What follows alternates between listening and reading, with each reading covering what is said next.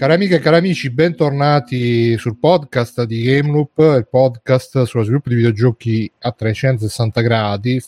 360. Uh, io sono Bruno Albera, con me stasera c'è Wintermute Rudy. Ciao Winters. Ciao. Uh, a tutti gli ascoltatori e le ascoltatrici di Game Loop. Soprattutto le ascoltatrici. Ciao anche a De Giallo. Ciao, ciao a tutti, ciao. Ciao a te. Stasera uh, parleremo uh, di Agicom, uh, della direttiva Agicom recente che impone l'uso dei, mh, delle classificazioni PEGI e o Agicom su tutti i videogiochi distribuiti online e offline in Italia che ha causato un po' di confusione e per questo abbiamo invitato il direttore generale di AESVI, Talita Malagò. Ciao Talita. Ciao a tutti. Ciao, grazie per essere venuta qui, per aver accettato il nostro invito. E uh, con noi c'è anche um, Simone uh, di Kibo Games, che abbiamo già avuto ospite per uh, il podcast su Swift Party. Ciao Simone. Ciao Bruno, ciao. Ciao a tutti. Ciao. E come rappresentante dei piccoli sviluppatori che fanno parte di AESFI e abbiamo anche Matteo Lupetti. Ciao Matteo.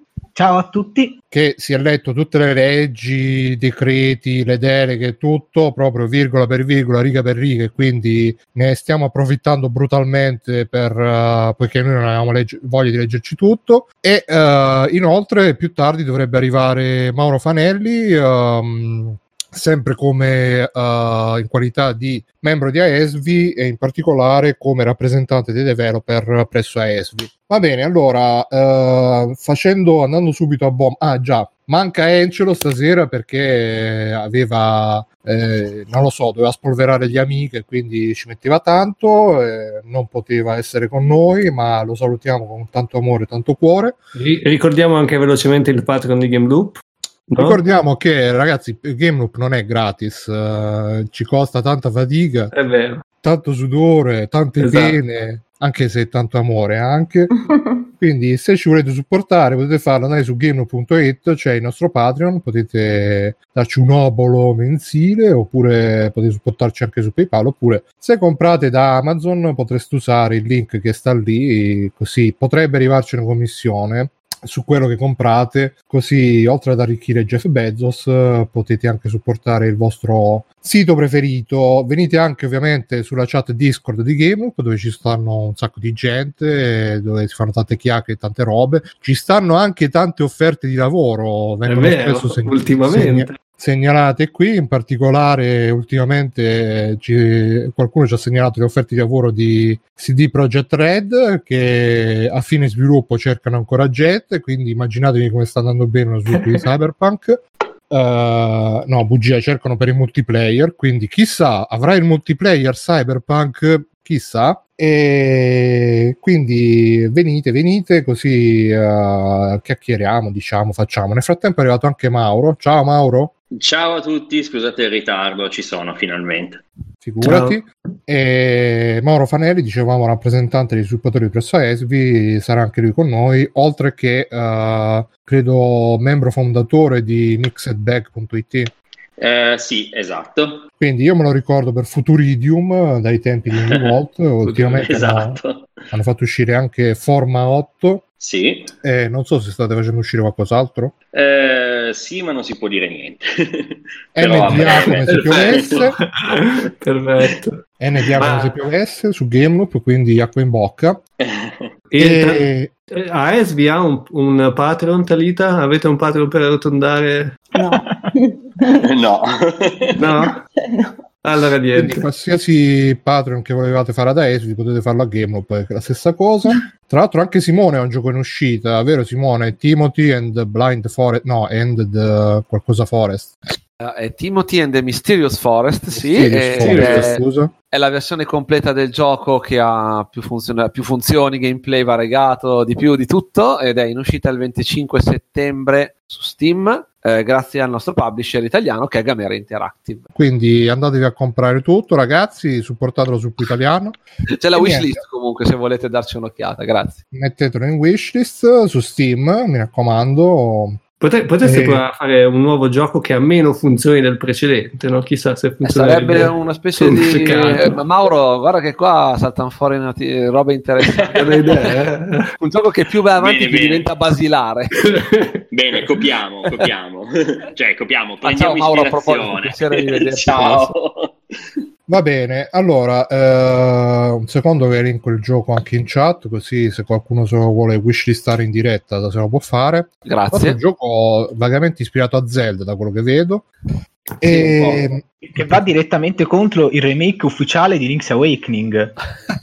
No, in realtà andiamo a braccetto perché a quanto pare Nintendo ci sta invitando a fare cose. Beh, poi niente, non dico niente. Eh, Dopo, dopo, lui- alla, alla Games Week, Games Week, dico solo Games Week. quindi grandi teaser su Gameloop. Eh, comunque va bene, dai. Finito questo giro di presentazioni, andiamo subito a bomba. Bom, bom, bom. Dicevamo, eh, recupero la scaletta qui.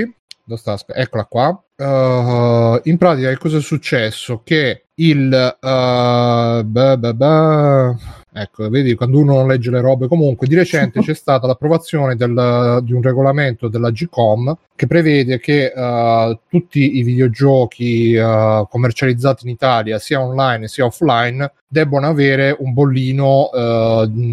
Diciamo che ne descriva l'appropriatezza per le varie fasce d'età e eh, questo è un regolamento che mh, codifica anche in generale le opere audiovisive destinate al web, però per quanto riguarda i videogiochi eh, mh, eh, questa classificazione non richiede necessariamente il bollino mh, di Agicom, ma può usare anche il più tradizionale PEGI. E breve excursus storico, questa è una. mh, Anzi, fallo tu, Matteo, dici tu brevemente eh, dalla legge cinema come siamo arrivati. Ti do Allora- 5 minuti, quindi vai contro il tempo. Allora, Talita mi corregga se, se sbaglio. Allora, nel 2016 arriva la legge cinema. La legge cinema, tra i vari articoli, delega il governo a eh, riformare la, le- la disciplina che riguarda la tutela dei minori in ambito cinematografico e chiede che questa disciplina venga uniformata anche a quella per le opere audiovisive in generale e per i videogiochi. Eh, la legge cinema poi viene ulteriormente eh, espansa al videogioco tramite un decreto inter- eh, interministeriale che eh, espande i- il tax credit che la legge cinema dà, eh, propone per i, il film e li espande anche al videogioco, ma soprattutto nel 2017, quindi l'anno dopo, un decreto legislativo fatto dal governo, quindi delega ulteriormente Agicom a fare questa nuova riforma sulla disciplina della tutela dei minori e la disciplina e il decreto legislativo del, del dicembre 2017 non chiede ad Agicom di fare una, una nuova disciplina per la tutela dei minori non solo per il cinema ma per quello per quanto ci riguarda per i videogiochi e per tutte le opere audiovisive destinate al web. A questo punto Agicom eh, fa una prima bozza, qua siamo al eh, 2018, fa una prima bozza che io non, eh, non ho remore a definire, de- a definire delirante eh, su come possa essere Ovviamente costruito. Matteo si prende le responsabilità e le querele di quello che dice. Sì, assolutamente sì. Eh, su questa dis- nuova disciplina per la tutela dei minori nell'ambito di videogiochi con grandi idee come mettiamo un bollino tipo film eh, della sera, l- il bollino rosso perché il, gi- il gioco è vietato ai minori, ma lo mettiamo per tutta la durata del gioco in sovraimpressione. Questa era erano alcune delle proposte iniziali, però soprattutto Agicom giustamente chiama una consultazione pubblica in cui tutti gli operatori del settore audiovisivi des- eh, destinati al web e videogiochi portino le loro istanze per discutere pubblicamente eh, insieme questa nuova disciplina. Quindi da questa prima bozza nasce una successiva bozza, eh, da cui cui seguono ulteriori tavoli di lavoro ed esce poi finalmente il nuovo regolamento Agicom le nuove linee guida sulla tutela de- dei minori e queste nuove linee guida riguardano sia i videogiochi, quindi fanno nascere un- una classificazione, un age rating Agicom, eh, però questo age rating, però, anzi al contrario, però il PEGI è considerato equipollente a questo nuovo age rating Agicom, quindi che, che ha già la classificazione PEGI non ha bisogno della nuova classificazione Agicom perché PEGI è considerato equipollente E inoltre eh, appunto riformano anche tutta la parte del, della, della, tutela dei minori in ambito audiovisivi destinati al web, che secondo Agicom è più o meno Netflix, per intenderci cosa, cosa, cosa loro stavano pensando quando hanno fatto questa normativa. E, ehm, e, poi ci sono anche, anche, anche, altre cose interessanti nel regolamento, nel senso che il regolamento riprende in mano anche t- tutto l'interesse dello Stato verso il videogioco, quindi comincia a parlare anche di eh, supporto dello Stato verso il videogioco, comincia a parlare di patrocinio, comincia a parlare di eh, siti internet eh, istituzionali pensati per la valorizzazione del videogioco, di premi eh, istituzionali per la valorizzazione del videogioco, quindi in realtà la, le, le, il regolamento va da due parti, da una parte c'è sì andiamo a rifare le, la, la disciplina di tutela dei minori per il videogioco, dall'altra parte c'è, però valorizziamo i videogiochi che consideriamo eh, più degni anche alla luce di questa nuova disciplina. E questo è più o meno come potrei riassumere la storia di tutta la vicenda. In, questo, in tutto questo lavoro eh, ASV cosa fa? È una delle organizzazioni e associazioni che eh, partecipa ai tavoli pubblici e eh, partecipa Siamo a 5 minuti, alla eh, consultazione pubblica e quindi hanno effettivamente collaborato a fare eh, a sistemare la prima bozza della, del regolamento. Fine. Ok. Eh, perfetto. E niente, quindi però ci sono delle criticità in, questa, in questo regolamento così com'è adesso, o almeno dei punti che non sono completamente chiari, ma su questo lascerò la parola a Rudy che ci dirà quali sono i dubbi. Beh, no, a me interessava eh. intanto eh, una prima eh, chiarire con Talita, no? cioè qual è lo stato attuale della, della proposta, cosa prevede e, e, la proposta non è definitiva, no? Cioè, qual è l'iter che si prevede e anche, insomma, più o meno ufficialmente? Sì, allora ehm, io ehm, vorrei fare un piccolo ehm, recap dei vari passaggi che ci sono stati, nel senso che la legge cinema in realtà è un unico provvedimento. La legge cinema è stata eh, proposta durante il governo Renzi dal ministro dei beni culturali Franceschini ed è stata approvata dal Parlamento italiano nel novembre 2016.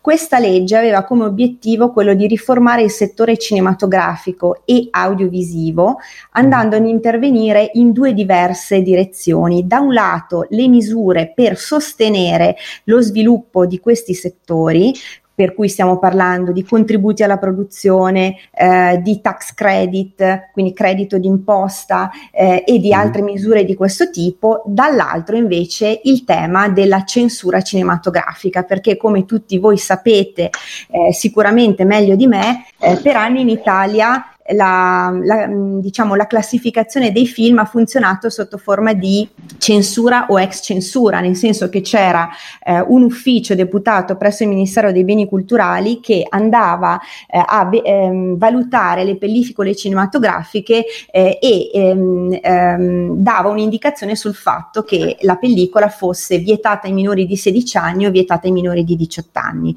Eh, questa, eh, questa parte è stata riformata nel senso che nella, in questa legge cinema si è previsto la sostituzione della censura cinematografica con un principio più europeo e più moderno di responsabilità del produttore, dove è il produttore che si deve incaricare della classificazione dei contenuti che rende disponibili al pubblico. Allora, noi in mm-hmm. questo processo, nella legge cinema, noi eh, è da anni, come forse voi sapete, che noi lavoriamo per sensibilizzare a tutti i livelli le istituzioni italiane sull'importanza di sostenere lo sviluppo dell'industria dei videogiochi in Italia e certo. spesso e volentieri noi portiamo all'attenzione eh, dei nostri politici piuttosto che dei decision maker che operano appunto a un livello più amministrativo i case study di paesi che sono più avanti di noi per spiegare mm-hmm. come il settore potrebbe crescere anche da noi se ci fosse un'attenzione adeguata e una valorizzazione con delle politiche pubbliche ad hoc.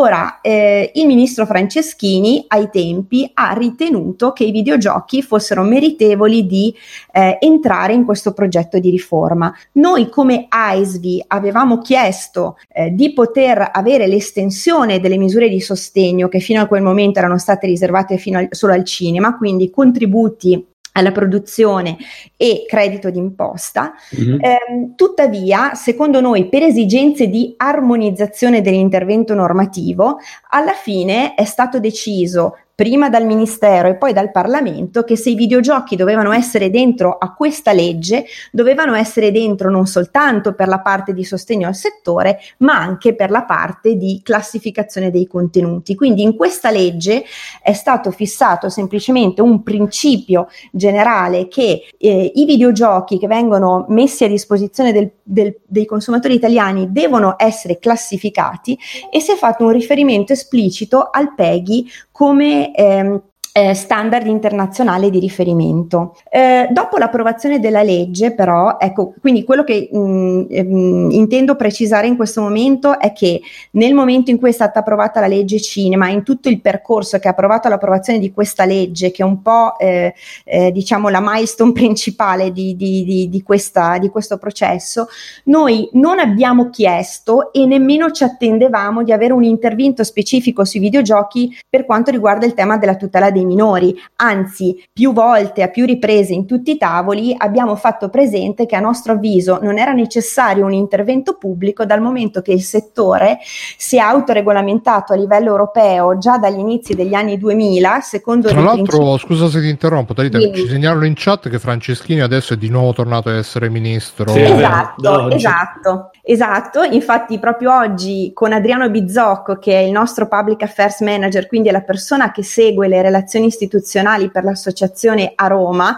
abbiamo detto adesso che è diventato di nuovo ministro, eh, gli scriveremo per fargli i complimenti e gli chiediamo se riesce a darci qualche notizia positiva sull'attuazione invece della parte di sostegno, perché adesso vi spiegherò che le due parti della legge cinema sono andate avanti a livello attuativo secondo due iter diversi, quindi la parte Mm. sulla tutela dei minori è andata avanti più velocemente perché è stata affidata ad Agicom, che è un'autorità amministrativa indipendente, la Certo. parte invece sulle misure di sostegno al settore purtroppo è ancora in stand by perché dal novembre 2016 ad oggi, come mh, voi sapete benissimo, ci sono stati due cambi di governo e c'è stato anche un cambio alla direzione generale della, ehm, della DG Cinema e Audiovisivo, che è la direzione generale del Ministero dei Beni Culturali competente eh, anche per i videogiochi. Quindi potete capire che ehm, grazie anche a questi avvicendamenti che ci sono stati, eh, l'attuazione della parte diciamo di sostegno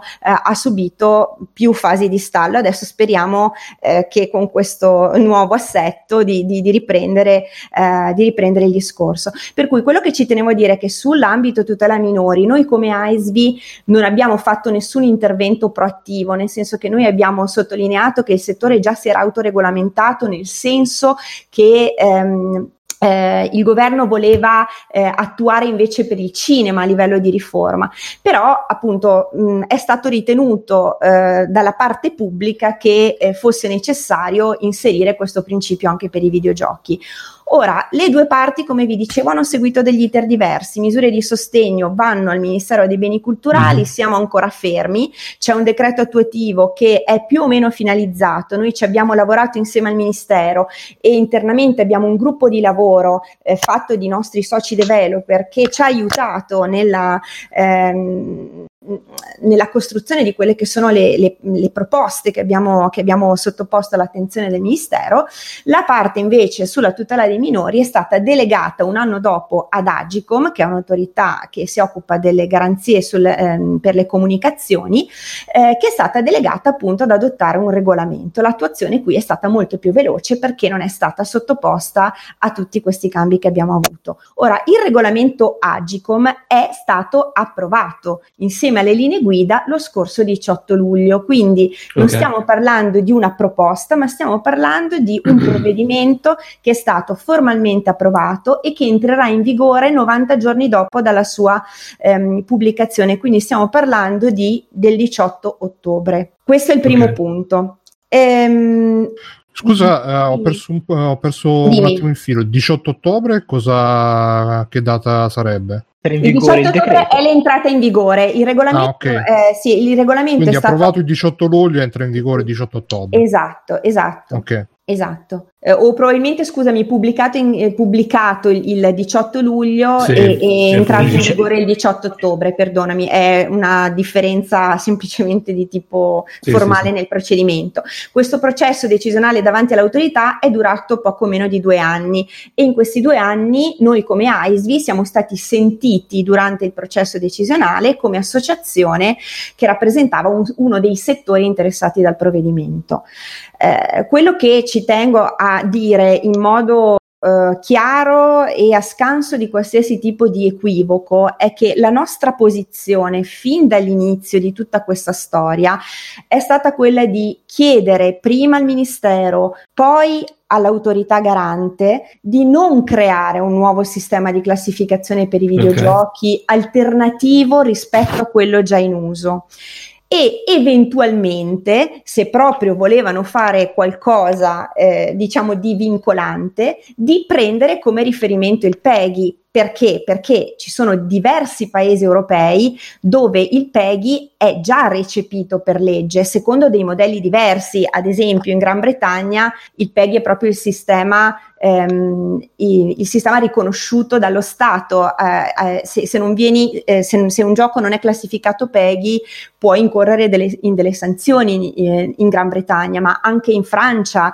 è recepito. Quindi è un, è un tipo di riconoscimento che già esiste da anni in diversi paesi. Perché noi abbiamo detto: se proprio devi fare una scelta, non andare a creare qualcosa di nuovo, di diverso.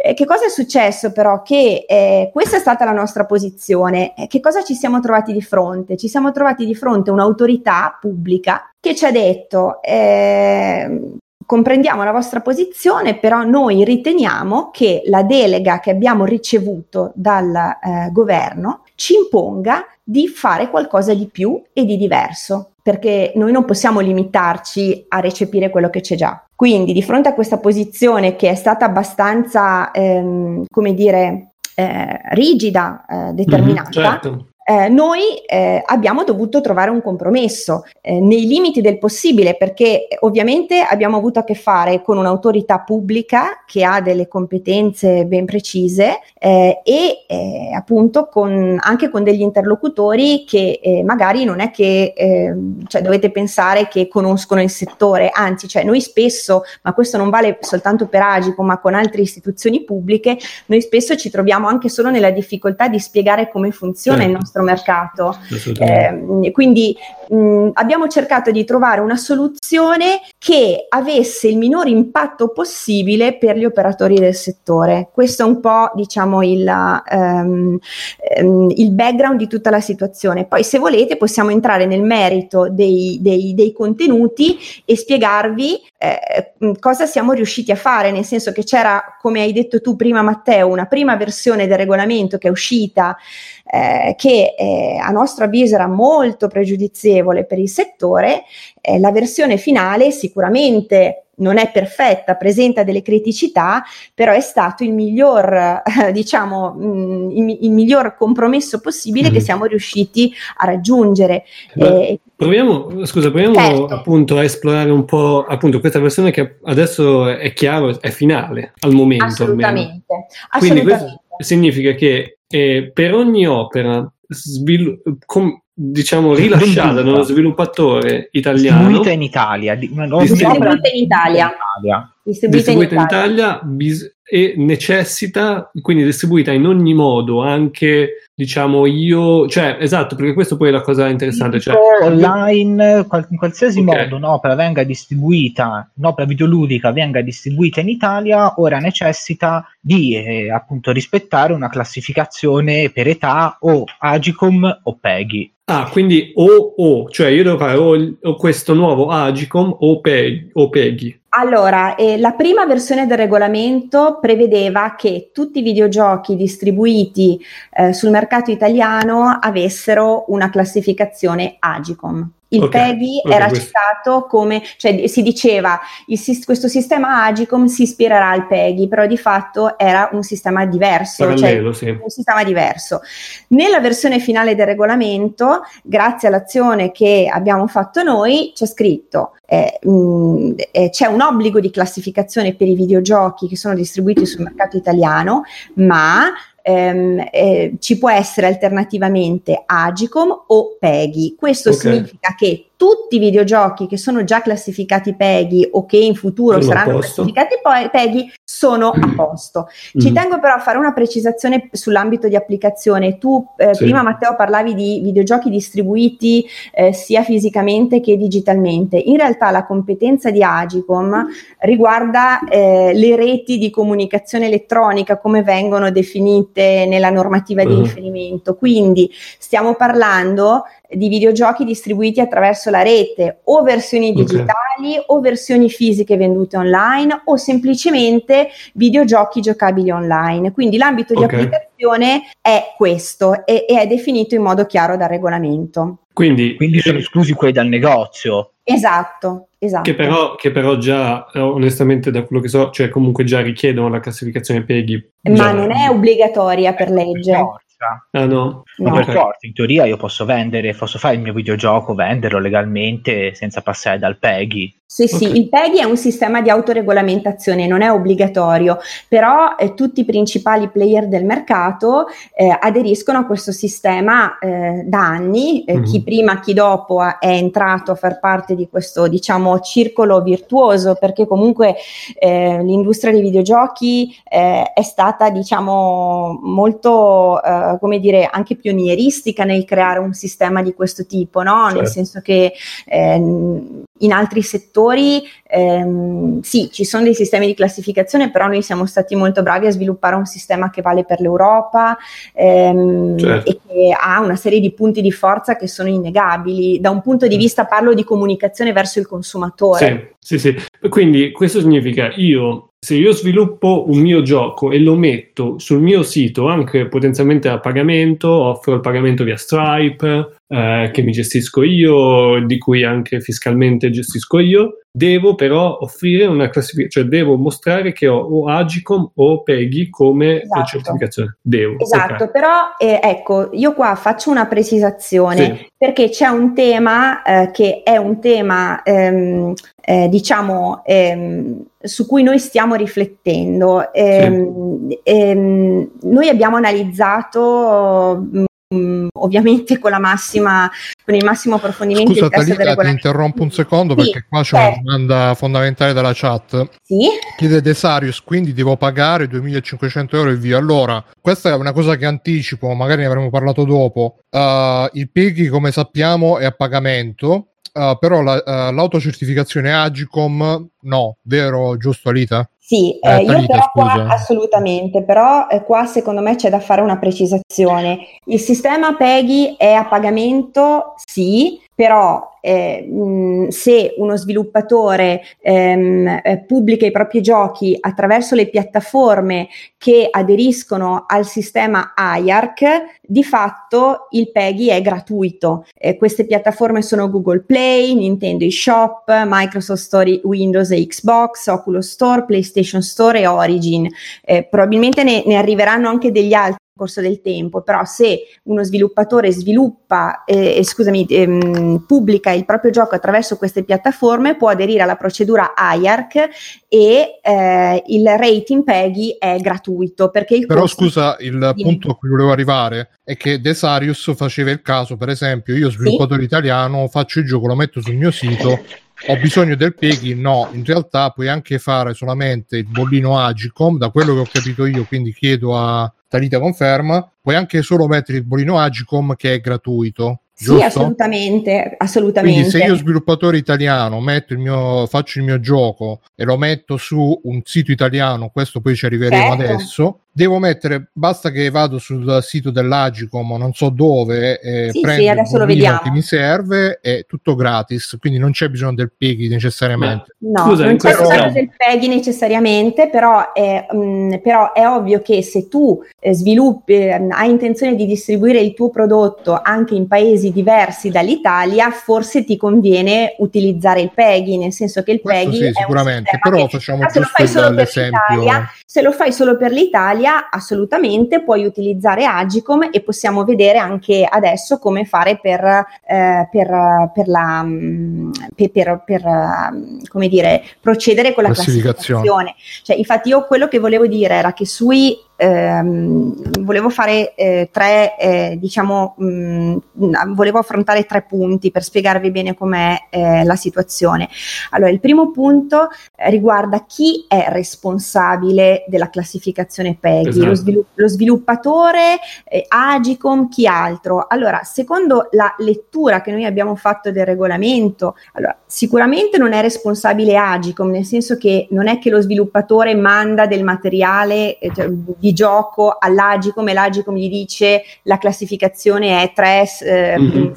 eh, 4, 6, 7 più, sì. o quello che è. L'Agicom non fa questo perché l'Agicom ha un ruolo soltanto di vigilanza del rispetto della normativa nei confronti degli operatori. Eh, secondo noi non sono neanche i developer i, i, i, desti, i diciamo, i soggetti responsabili della, ehm, della, della classificazione perché eh, i, eh, secondo il regolamento eh, sono i, praticamente i fornitori di servizi di hosting o i fornitori di servizi di media audiovisivi su altri mezzi. Quindi stiamo sì, questo è abbastanza chiaro nel, sì, sì, questo è molto, rego- è molto chiaro nel, regolamento certo. che sono loro i destinatari certo. della disciplina. Certo, se tu hai un tuo sito e sei anche distributore di fatto, allora è ovvio che la, la, la, mm, diciamo, l'obbligo di classificazione incombe su di te perché non hai una piattaforma di distribuzione a cui ti affidi, ma sei tu direttamente che sei il distributore. Però di fatto,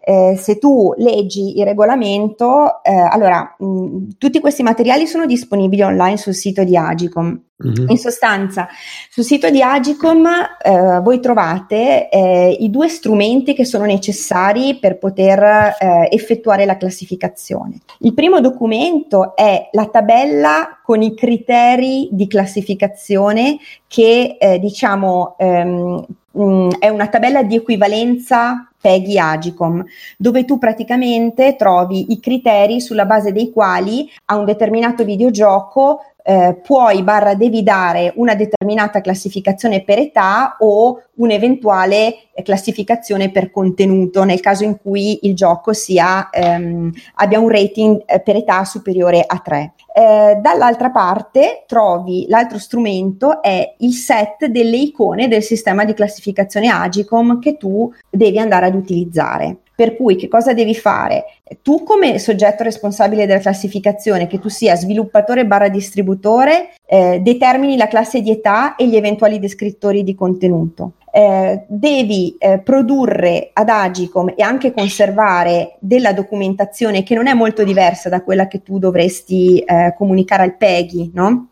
Eh, è, è un, sono mm-hmm. delle cose molto semplici come il titolo del gioco, la versione software rilasciata sul mercato, eh, informazioni per l'identificazione del prodotto, chi è lo sviluppatore, eventualmente l'editore, la piattaforma, mm-hmm. la data d'uscita, l'elenco dei contenuti che ti portano ad esempio ad applicare una determinata classe di età o un, conte- o un descrittore di contenuto, per esempio se c'è della violenza, linguaggio scurrile o quello che è, e materiale grafico che possa ehm, eh, essere idoneo a supportare la classificazione adottata. Quindi io ho dato una certa classificazione perché nel mio gioco erano presenti queste determinate scene. E poi puoi avvalerti delle icone del sistema Adicom, però la classificazione la fai tu come sviluppatore se sei anche distributore, come nel caso che mi facevate prima, mm-hmm. oppure lo dovrebbe fare il distributore, sempre che, e questa è una cosa che va verificata, ehm, non ci siano degli accordi contrattuali tra il distributore e lo sviluppatore che impongano allo sviluppatore di occuparsi lui di questi oneri. Per, e questo però è un, è un tema di, contra, di, contratto tra il distributore e lo sviluppatore. Non so se sono stata chiara perché no, no, sì, sì. Sono, no, no, no. Che sono, che sono temi abbastanza complessi. No, no, no, ma infatti ci sono io che sono famoso per eh, ridurre tutto a, a stupidaggini. Ehm, quindi c'è un path, possib- c'è un percorso possibilmente per sviluppatore eh, piccolo, probabilmente una, possibilmente una sola persona che se si distribuisce il gioco da solo perché se lo mette sul suo sito o addirittura perché questo anche è una possibilità, no? Io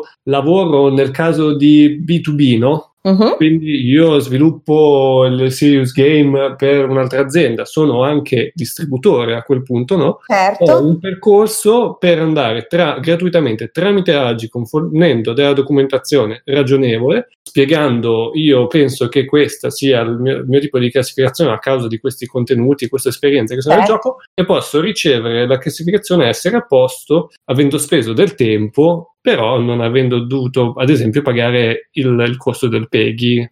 Sì, eh, tieni conto che la classificazione te la dai tu, nel senso non è che te sì, sì, sì. te la, sì, te sì, no, certo, sì, sì, me la, me la, lo sviluppatore stesso scrive, cioè si, si autocertifica auto- di fatto, spiegando magari a quale, per, per quali motivi, certo. no? come poi un po' si parla. Però, eh, ok, e, e, questo, e questa è una cosa. Nel caso in cui, quindi magari prendiamo invece lo store digitale tipo itch.io, no? store sì. popolare anche tra indie, che tra l'altro aveva, sembra, di, eh, su un articolo, no? ehm, Matteo diceva, hanno commentato appunto dicendo se una cosa del genere viene fuori... Eh, noi Matteo... dobbiamo obbligatoriamente oscurare le pagine finché non abbiamo un sistema di classificazione che renda i giochi possibili da distribuire in Italia. Allora, eh, eh, ecco, capisco che cioè, questo è un tema che abbiamo discusso anche oggi perché eh, come sicuramente sapete noi abbiamo organizzato due workshop, uno a Milano e uno a Roma, eh, anche alla presenza dei nostri avvocati per poter dare delle indicazioni ehm, diciamo operative a, agli mm, sviluppatori. Certo. Eh, questo è un tema che è saltato fuori anche oggi. Allora, mh, quello che dico è una nostra interpretazione che vi prego di, di, considerare come tale, nel senso che non è la verità assoluta, eh, ma è una, diciamo, un'interpretazione, una lettura che, che, che diamo noi al regolamento. Allora, a nostro avviso, se la piattaforma di distribuzione è gestita da un soggetto che non è stabilito nel territorio italiano, questo tipo di piattaforma non dovrebbe essere assoggettata al regolamento Agicom perché stiamo mh, parlando di un'autorità che ha competenza per quanto riguarda eh, diciamo i soggetti che operano eh, sul suolo eh, nazionale. Eh, questo è quanto emerge dalla nostra analisi, ehm, dalla nostra analisi eh, legale però ovviamente non possiamo escludere che Agicom, eh, mh, diciamo che in questo momento non ha dato delle indicazioni chiare su questo e lo stesso regolamento non è, non è chiarissimo, questa è un'area grigia, non possiamo escludere che Agicom magari prima o poi dica no, eh, sono competente anche per questo, però secondo la nostra prima lettura, se si tratta di società basate fuori dall'Italia che gestiscono queste piattaforme, non dovrebbe applicarsi questo. Però questa cosa è ovviamente interessante anche perché per, è, chiaro che, è, chiaro che, non è troppo chiaro e io, io penso, ma se non è chiaro a noi, cioè pensa a Ichaio, no? Cioè nel senso... loro Uh, chi se ne frega, no? chiudono tutto. Eh, questo sarebbe un peccato, no? cioè una roba del certo. tipo selezio- seleziona il tuo paese, Italia, ok, non può, ciao chiusa la pace. Eh, ma, ma su que- cioè, come funziona su queste cose? Agicom si pronuncia, può essere interrogata, ci sarà... Allora, noi quello che stiamo facendo, stiamo cercando di, eh, anche oggi abbiamo avuto un confronto molto utile con uh, un gruppo di sviluppatori che sono venuti qui a Milano, stiamo cercando un po' di raccogliere tutti i dubbi eh, per poter valutare se appunto portarli all'attenzione di, di Agicom per avere delle indicazioni indicazioni se questo fosse possibile. Eh, tieni conto, tenete conto che ehm, il regolamento ha anche istituito un tavolo tecnico, ehm, scusate, un osservatorio, un osservatorio che è un, un tavolo tecnico eh, che eh, funzionerà anche successivamente all'entrata in vigore del regolamento eh, per valutare il funzionamento e l'efficacia della, um, del regolamento stesso. Noi facciamo parte di questo tavolo tecnico e eh, ci farebbe piacere eh, diciamo, farci portatori all'interno di questo eh, tavolo di tutti i dubbi eh, di una certa rilevanza che dovessero nascere dal confronto con eh, gli sviluppatori, per cui assolutamente se vi vengono in mente anche delle altre cose che anche nei prossimi giorni o nelle prossime settimane ci potete contattare eh, e noi assolutamente prendiamo in considerazione i vostri dubbi per valutare come, come poter dare una trovare una risposta, se possibile. Eh, per, per, dire, esatto, già in chat Dario fa, non ci avevo pensato, però già il sito è la Global Game Jam, no? Ad esempio, mm-hmm. ho varie game jam online che ti chiedono di fare l'upload del gioco e poi dopo questo rimane distribuibile, cioè eh, utilizzabile no? e scaricabile da altri, a quel punto anche loro in qualche modo, cioè se, se passasse la lettura l'hoster, anche se eh, sì, se, passa se passa una lettura se... massimalista, effettivamente sì. sì. Però, però, appunto, ripeto, secondo noi okay questo tipo di cose dovrebbe stare fuori. Però, okay. visto che si tratta di un tema su cui eh, diciamo ci sono state fatte varie domande, eh, mh, mm, okay. riflettiamo insieme, sentiamoci sì. anche nei, nei, prossimi giorni, nelle prossime settimane, mm. perché potremmo va- valutare insieme come, come, procedere, magari per cercare di avere una risposta da parte di Agicom, perché noi su mm. questo punto specifico abbiamo chiesto delle indicazioni, ma per il momento non ci sono arrivate. Mm. mm. Okay. Quindi, Comunque sì, il problema ma... si presenta anche per, esempio, una Global Game Jam italiana che vuole, una Global Game Jam italiana, una Game Jam senza Global italiana che voglia mettere i giochi sul suo sito, comunque la classificazione lo deve avere,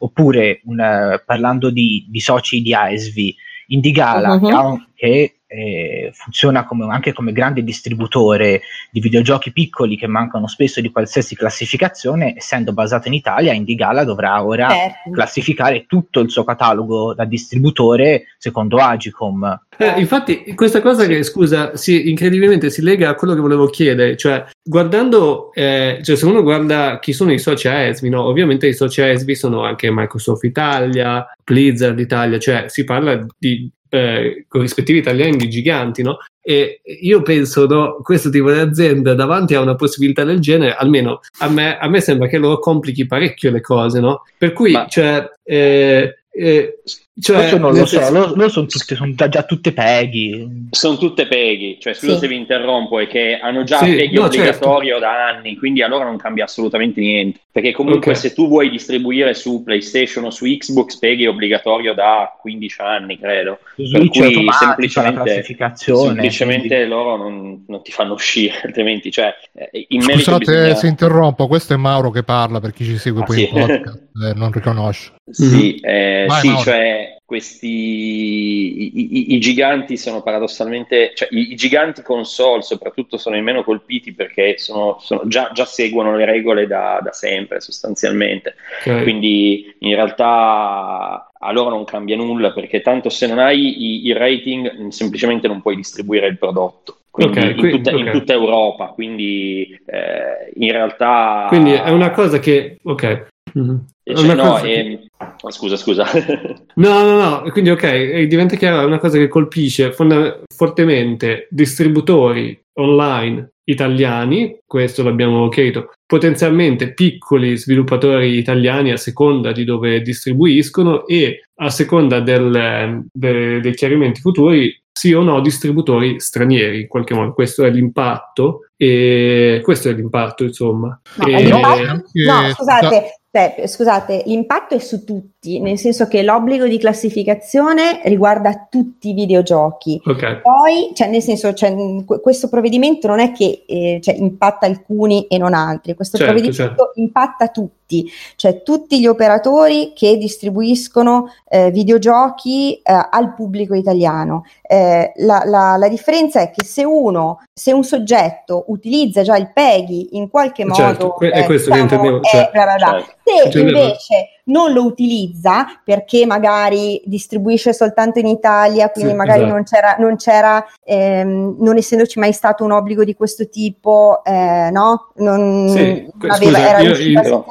Intendevo questo. Esatto, benissimo. No, però era solo per capire che cioè, questo è un provvedimento che riguarda tutti. Poi, no, assolutamente, eh, è una legge diciamo, dello Stato. cioè poi il tema è che il rischio che noi correvamo era quello che eh, ci fosse un unico sistema di classificazione che era Agicom e questo sarebbe stata una disperazione perché certo. tantissimi anche sviluppatori utilizzano il PEGI eh, o direttamente perché lavorano con, con, le piattaforme che ce l'hanno come obbligatorio, Mauro penso che sia uno di sì. Questi, ma penso tanti altri, eh, o perché magari hanno un rapporto diretto con il PEGI, però siccome comunque eh, l'autorità voleva fare questo sistema, noi avevamo due strade. O visto che loro non hanno accettato di non avere nessun tipo di sistema, eh, le alternative erano due, o c'era soltanto Agicom e questo sarebbe stato un disastro, oppure c'era Agicom più Peggy e si cercava di eh, rendere il sistema Agicom il meno oneroso possibile per gli sviluppatori. Secondo noi,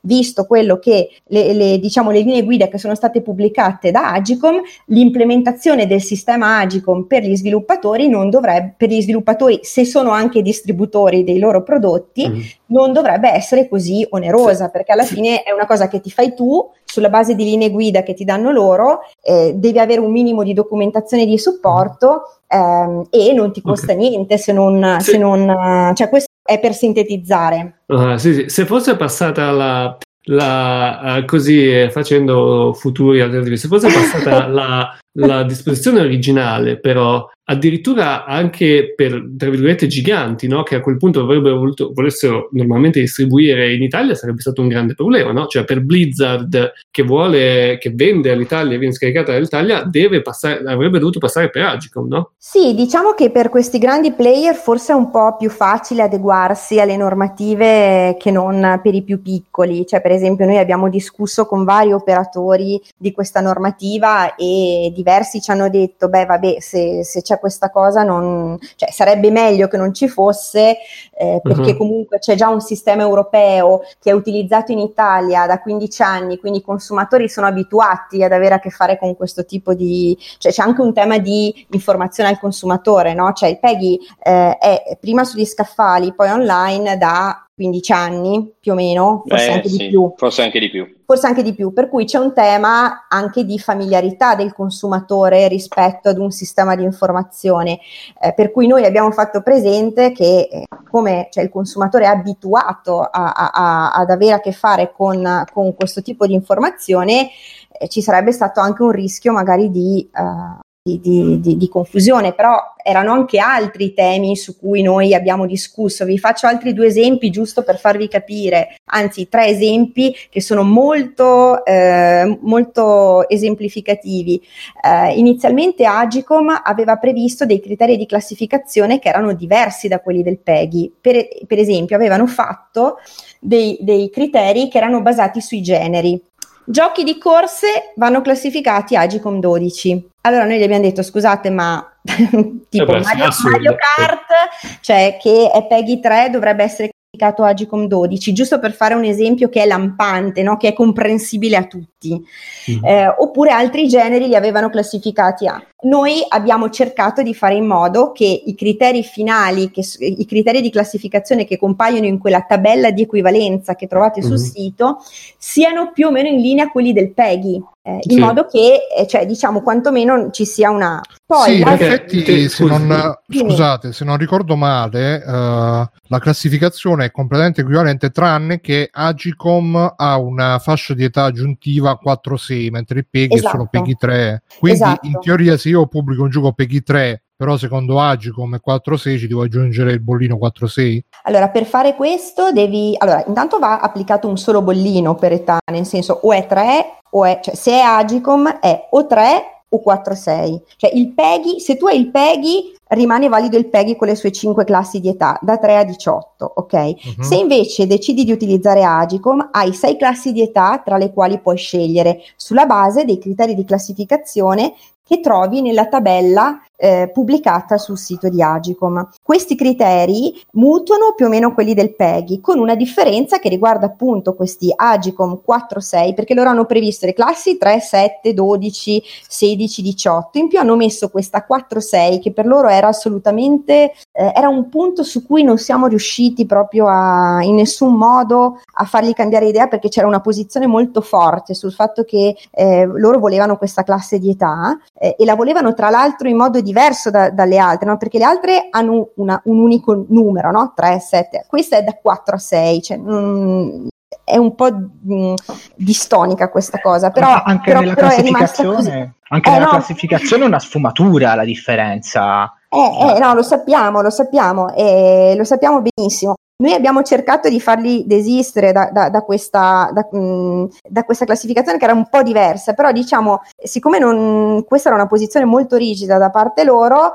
ehm, si è risolta cercando di creare semplicemente una semplice differenza che riguarda, se non ricordo male, il, il contenuto relativo alla violenza. Eh, poi però c'è un altro tema su cui volevo farvi, eh, volevo condividervi, co- condividere il, anche le difficoltà che noi abbiamo avuto nel, nell'interloquire con Agicom. Loro inizialmente nella prima versione del regolamento avevano previsto che le icone, quindi sia per, per età che per contenuto, dovevano essere esposte in sovraimpressione per tutta la durata del gioco. Ok. Eh, eh, eh, cioè potete... In... Grandi quanto? 80% dello schermo? O eh, il videogioco può stare da qualche parte o serve solo un bollino? Facciamo...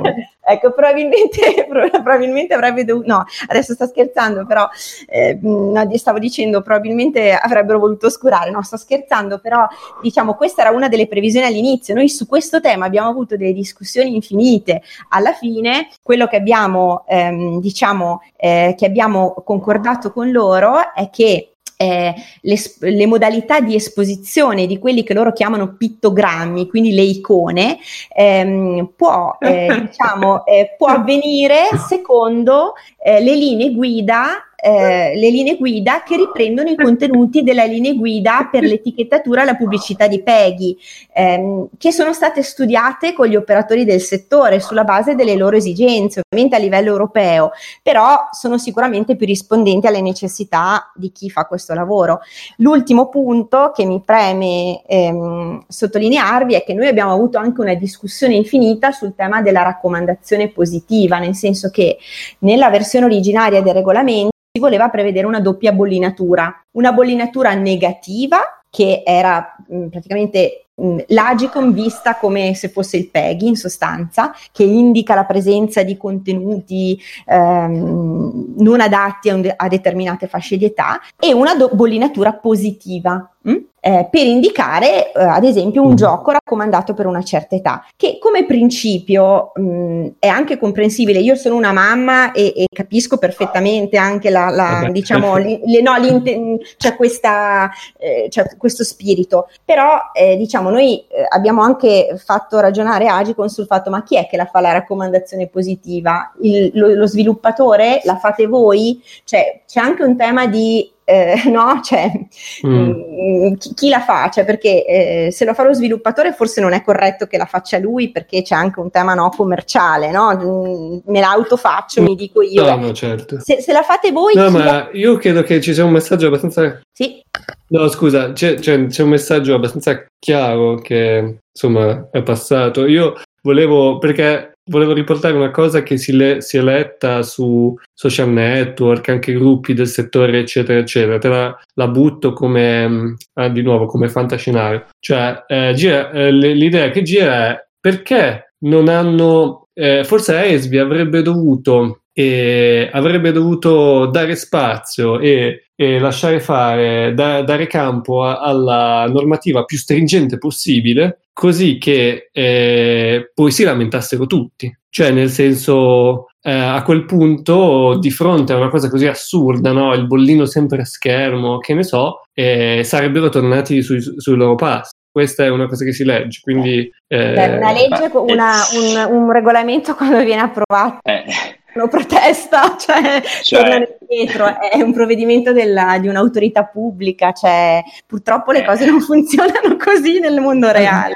Mi piace cioè, questa tu... strategia sta- kamikaze totale. Eh, cioè lì il rischio è che se è approvato è approvato, cioè poi puoi anche protestare ma è approvato. E credo che le proteste non avrebbero sortito perché, perché questa, questa, idea, questa idea diciamo questa, questa, questa linea di pensiero si basa anche sul, sull'idea fondante che ah, quest- come, è andata a finire no? è che chi, chi, è il soggetto più grande alla fine ci ha guadagnato perché magari il soggetto internazionale, eccetera, eccetera, alla fine che già lavora col Peggy non ci deve fare nulla, invece magari il soggetto più piccolo lavora solo in Italia, Italia verso Italia, eccetera, ha, ha ha, è quello che avrà qualche problema in più e quindi, eh, quindi questa è la, diciamo, la linea di pensiero che fa scaturire, ah vabbè, avrebbero dovuto far pagare tutti, no? E, Beh, e ma, ma, non si paga, per Agicom non si paga, scusate. Cioè, però, scusate, però io intervengo, intervengo da sviluppatore eh, in questo caso, cioè certo. è ovvio che la legge può eh, destare degli, allar- degli, allarmismi, capisco. Una volta che uno la legge, effettivamente la documentazione eh, onestamente se riportiamo il tutto nell'ambito della realtà e, e non della fantascienza è tutto piuttosto semplice e lineare. Cioè, Beh, oddio, sembra... la, parte, la, la parte, su, no, su, su, sugli host... Sì, sì, no, un attimo, un attimo, un attimo. Allora, eh, lineare nel senso, eh, il problema maggiore potenzialmente, pot- e dico potenzialmente, ce l'hanno portali esteri che probabilmente non sono neanche soggetti alla normativa, tra l'altro, dove ovviamente la Steam di turno che si trova a dire eh, devo regolamentarmi su una legge italiana che probabilmente non ha neanche, la, non ha neanche eh, disponibile in inglese la documentazione e io dovrei dire ai miei sviluppatori eh, fate questa regolamentazione, probabilmente è la cosa più colpita, ma probabilmente non sono neanche soggetti. Ora, se stiamo allo sviluppatore italiano piccolo nella cameretta, la realtà dei fatti è che l'unica cosa che deve fare, se non vuole fare il PEGI, mm-hmm. è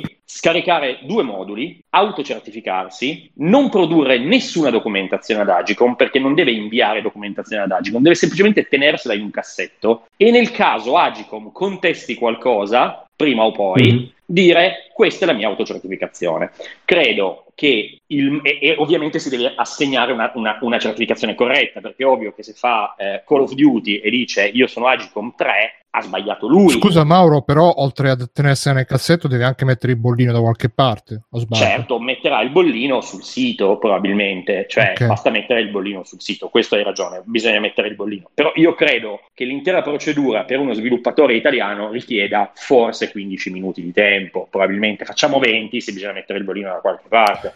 Quindi voglio dire, questa è, è la realtà eh, non ci sono costi e una documentazione autoprodotta sostanzialmente. Va bene. No, una domanda. Sì. Vai, vai. Una domanda piuttosto ingenua, ma eh, la documentazione per essere legale deve essere cartacea o può anche essere digitale? Non è specificato, no, credo vada bene digitale sì. tranquillamente. Sì, penso anch'io che vada bene anche digitale. E non deve essere, non deve essere certificata genere. la data, soprattutto, no. perché cioè, posso produrla no. quando me la chiedono. Probabilmente sì, cioè, cioè se ci vuole un quarto d'ora nel senso. ma è, di fatto è que- cioè, sono, è un, non è neanche un modo da compilare, cioè bisogna in qualche modo far capire, è ovvio che se uno la produce dopo, il problema è che si deve essere assegnato il bollino prima, è ovvio che se non Beh, c'è un bollino sì. sul sito web, questo è un problema, però quello che voglio dire è che capisco la difficoltà, eh, tra virgolette, e capisco che sicuramente è, è molto più comodo semplicemente pubblicare Scusa un'opera. Mauro, chiedono in chat il sì. bollino sul sito o anche nel gioco? No, il bollino Io va... nel gioco no, non credo vada nel gioco. Sì, il, no, no, il bollino va sia sul gioco che dove, che dove viene distribuito il gioco. Cioè, quindi, mm-hmm. ehm... quindi deve essere visualizzato in game. Sul Io prodotto, lo chiedo perché non lo prodotto. Eh, scusate, perdonatemi un secondo perché volevo un attimo che controllo questa cosa. Perdonatemi, ma non lo conosco a memoria.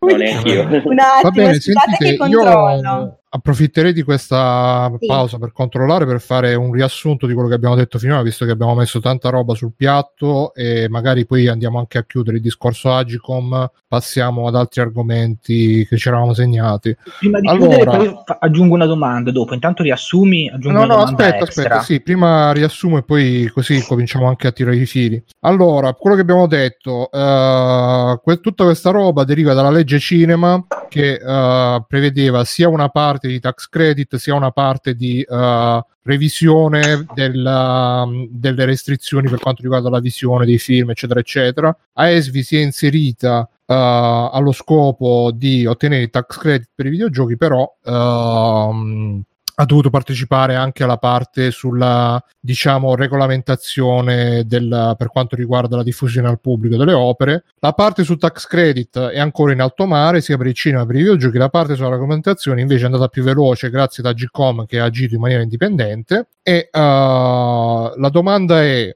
il bollino Agicom è obbligatorio? Sì però può essere sostituito dal PEGI. Se io non ho il PEGI posso farmi il bolino Agicom che è completamente gratuito e come abbiamo appena sentito ci si mette 15 minuti a farlo. Quindi io piccolo sviluppatore, se sono il grande sviluppatore, ho già il PEGI, non mi frega niente. Se sono il piccolo sviluppatore perdo 15 minuti, poi se non sono 15, ma andatevi a lamentare con Mauro, mi raccomando Mauro. Beh, preparati. io ho tirato così, però onestamente a vedere se sono 16 minuti, no, però se sono 20, 25 già comincia. Querela, cioè e quella wow. denuncia. Quindi, se siete piccoli sviluppatori italiani, uh, perdete questo tempo per farvi l'autocertificazione Agicom, mettete il bollino dove distribuite il gioco e all'interno del gioco, magari nella schermata iniziale, questo non è ancora completamente chiaro. No, no, adesso no, ve lo, ve lo dico subito, perdonatemi. Eh, No, eh, scusatemi, ehm, è un'ora, eh, sono un po' stanca quest'ora, prego, sono in piedi dalle 6 di questa mattina, scusatemi.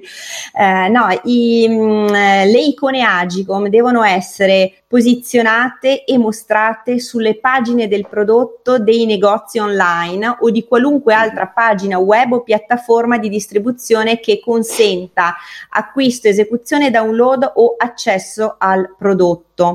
Ehm, quindi non deve essere messa nel gioco. Perdonatemi, noi sul fatto che fosse messa nel gioco siamo stati noi a proprio ci siamo opposti in maniera pesantissima su questa cosa perché volevamo creare eh, il, meno, il minor impatto possibile. Quindi soltanto sulle pagine o soltanto sulle eh, pagine di download. Quindi sì, sì. E, uh, e, nel materiale poi, promozionale e nel materiale, nel materiale promozionale, promozionale, di marketing ci sono delle Quindi linee come il in pratica, esatto. come il adesso. Va bene. Esatto. Poi, l'ultima cosa la cosa che non è chiara è uh, ma se i, se i videogiochi uh, questa, questa roba è valida anche per i videogiochi che v- vengono distribuiti dall'estero, cioè se io, fa- se io sono uno sviluppatore indie, mettiamo sudamericano che pubblica su itch.io, il mio gioco non può, venire distribu- non può essere scaricato dall'Italia perché lo sviluppatore sudamericano non ha messo il bollino Gcom su itch.io? Non si sa. Secondo un'interpretazione di AESVI che rimane un'interpretazione e basta, questo non dovrebbe valere per i distributori esteri, i siti esteri, quindi itch.io. Ma se io sono uno sviluppatore che pubblico il mio gioco su un forum italiano, mettiamo sul forum di Game Loop, poi Agicom ci fa chiudere il forum di Game Loop perché non abbiamo messo il bollino. Facciamo causa a Mauro. No,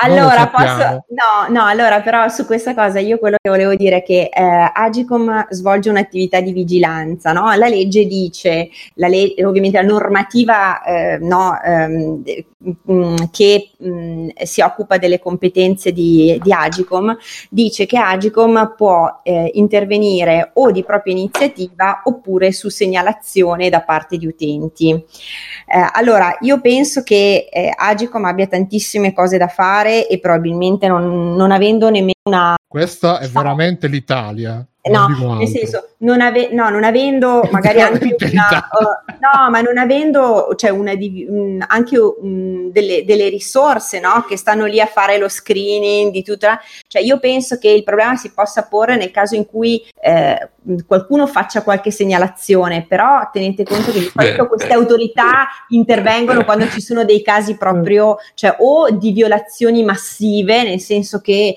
cioè, è una cosa su cui no, ricevono magari delle mh, mm, c'è un gioco, come diceva prima Mauro, il Call of Duty che, viene, che non viene classificato o, o che viene classificato eh, in modo sbagliato, eh, oppure mh, mm, nel caso in cui magari ricevano tante segnalazioni riguardo determinato, un determinato prodotto. Però io non penso che Agicom potrà, eh, cioè avrà la, la possibilità di, eh, come dire, controllare tutto quello che succede. Quindi noi ovviamente come associazione diamo come consiglio a tutti, se vi trovate in uno dei casi, eh, cioè nel, nel, caso in cui voi vi autodistribuite eh, e vi autodistribuite soltanto per il mercato italiano di eh, fare questo diciamo, sforzo di ehm, mh, applicare la, la classificazione Agicom.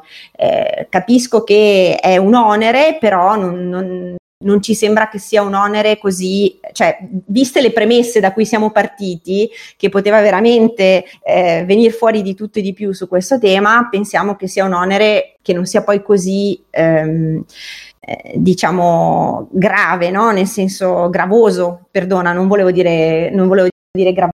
Sì, sì, no, dai, mm. comunque l'importante è che uh, diciamo abbiamo fatto un attimo di, sì. di chiarezza sul sì. uh, così in breve anche perché giustamente siamo stati molto estensivi, ma magari qualcuno vuole anche una Sintesi. una FAQ stringata certo. che tra l'altro poi ci dicevi sì. fuori onda Talita che AES vi distribuirà un, delle linee guida Assolutamente, assolutamente. Quindi, no, poi questi work... workshop uh, li avete fatti oggi, li ripeterete? Sì, allora noi abbiamo fatto un workshop oggi a Milano e ne faremo uno mercoledì prossimo a Roma.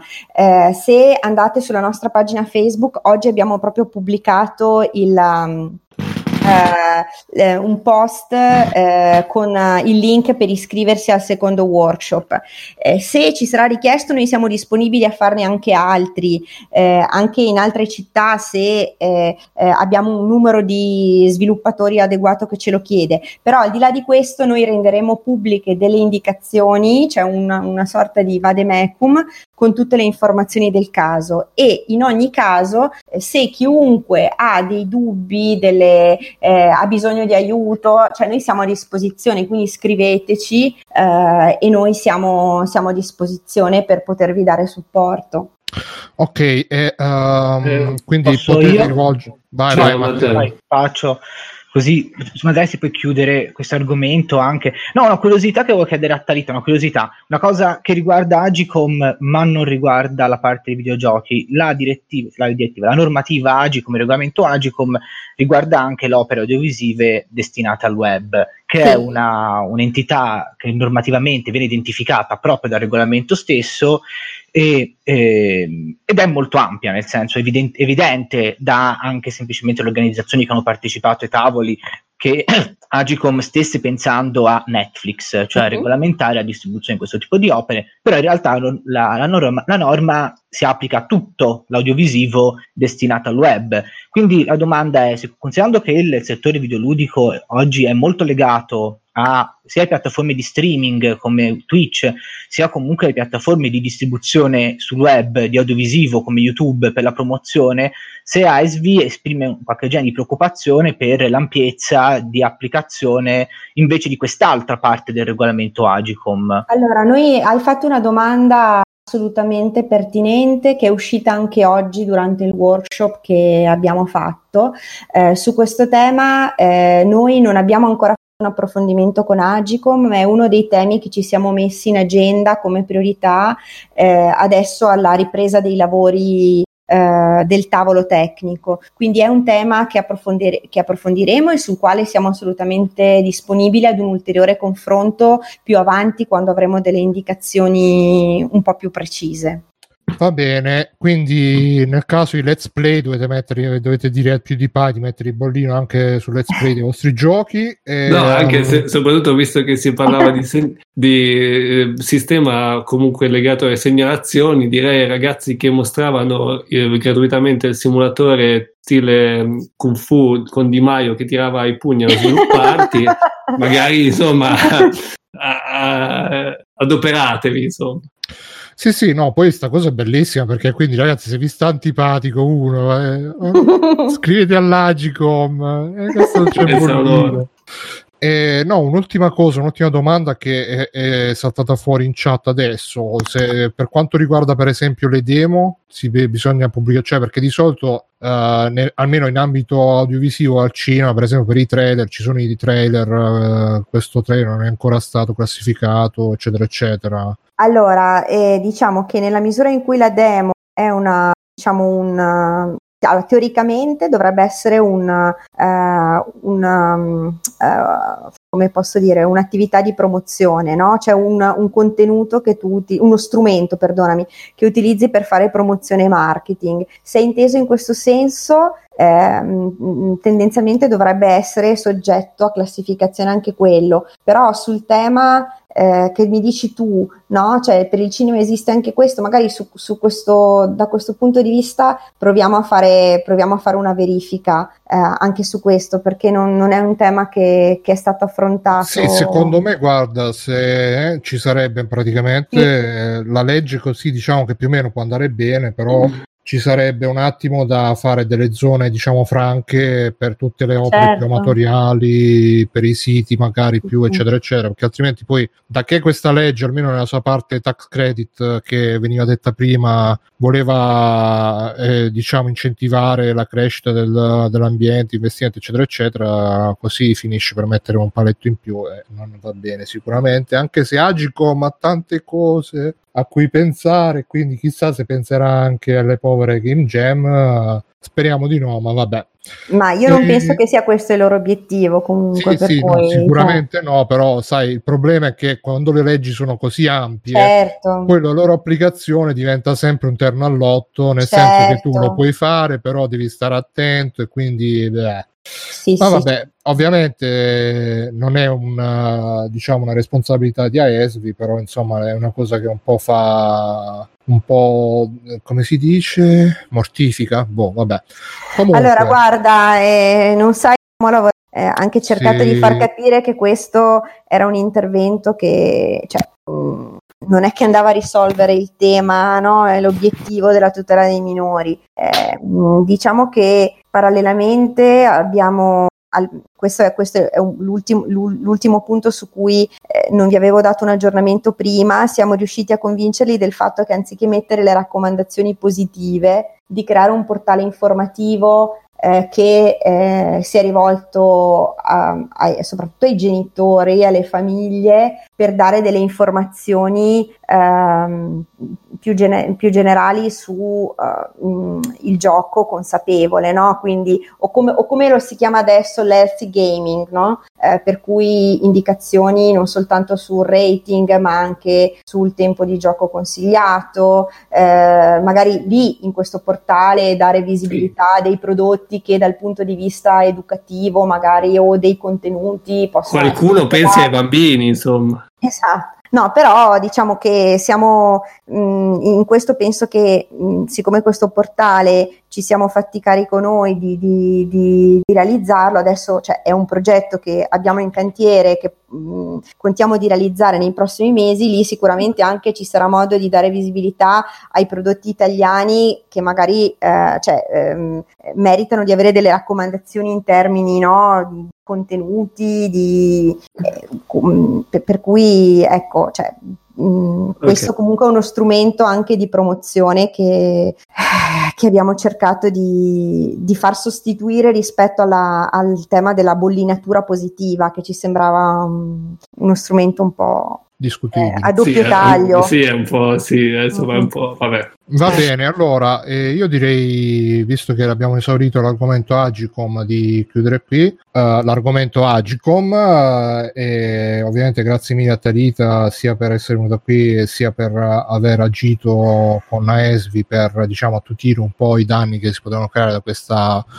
normativa, però visto che è qua Talita e quindi abbiamo un interlocutore di AESB a disposizione, abbiamo preparato abbiamo svariati, domande, esatto. svariati interlocutori AESB a disposizione, uh, abbiamo preparato anche una serie di domande aggiuntive di robe che magari sono state discusse anche in passato qui da noi e quindi lascio sempre a Rudy gli onori di casa, visto che ha segnato lui. Vai, Rudy. No, in realtà eh, si, poteva, si può facilmente introdurre una seconda parte parlando, partendo dall'inizio praticamente, cioè eh, siamo partiti da una legge sul cinema, perché in realtà poi questo è già interessante, cioè siamo partiti da una legge eh, cinema, eccetera, su una sorta, una, un certo tipo di incentivi da allargare anche al settore videoludico. Poi questa parte si è un po' arenata e come la vedete? Se qualcuno cioè, si sbloccherà non si sbloccherà e poi da qui si può partire a fare un discorso anche più ampio, però secondo me sarebbe già questo, a me interesserebbe, a me interessa solamente. Allora, scusate, su questa cosa dico io una cosa, però poi su questa seconda parte lascerei molto di più la parola a Mauro e magari a Simone nella sua esperienza come sviluppatore un po' più giovane, visto che io ho parlato tanto sulle cose un po' più noiose, no? Cioè, scusate.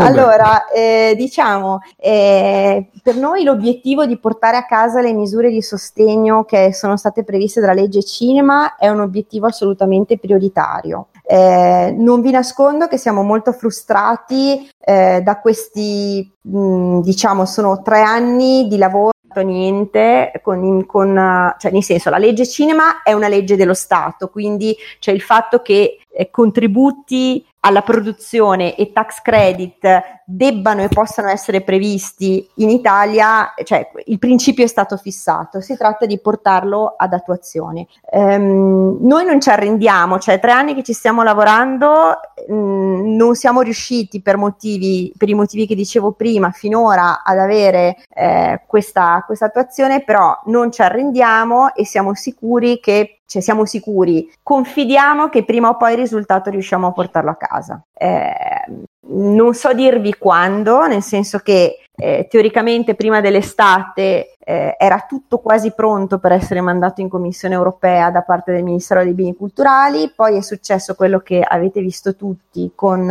eh, appunto la caduta del governo e adesso si rinizia. Però, Ma qual è, un, scusa, qual è una bozza ideale? Perché, perché poi magari c'era già, cioè, e questi, questo tipo di incentivi per chi è? Per chi non è allora, legato? Eh, sono previsti due, eh, allora, in generale la legge cinema... Mi, mi, interessa anche, scusa, una, una situazione ideale, cioè cosa, mh, al di là di quello che può succedere, ma qual è l'ideale che AESBI vorrebbe? Cioè, allora, sì. eh, la legge cinema prevede due, tipi, due, due principali tipi di misure di sostegno, eh, il tax credit e i contributi allo sviluppo. Mm-hmm. Sono due misure diverse che secondo certo. noi si possono integrare, eh, cioè, mh, integrare in modo interessante, nel senso che eh, il tax credit è sicuramente una misura che eh, serve di più a, ad uno sviluppatore che è già costituito sotto forma di impresa eh, e che abbia già un fatturato minimo, perché il tax credit nella sostanza che cos'è? È un credito d'imposta che tu puoi utilizzare per, eh, diciamo, eh, recuperare i tuoi debiti verso lo Stato, certo. come l'IVA, i contributi sociali, quindi tu quando devi pagare questi contributi hai il tax credit eh,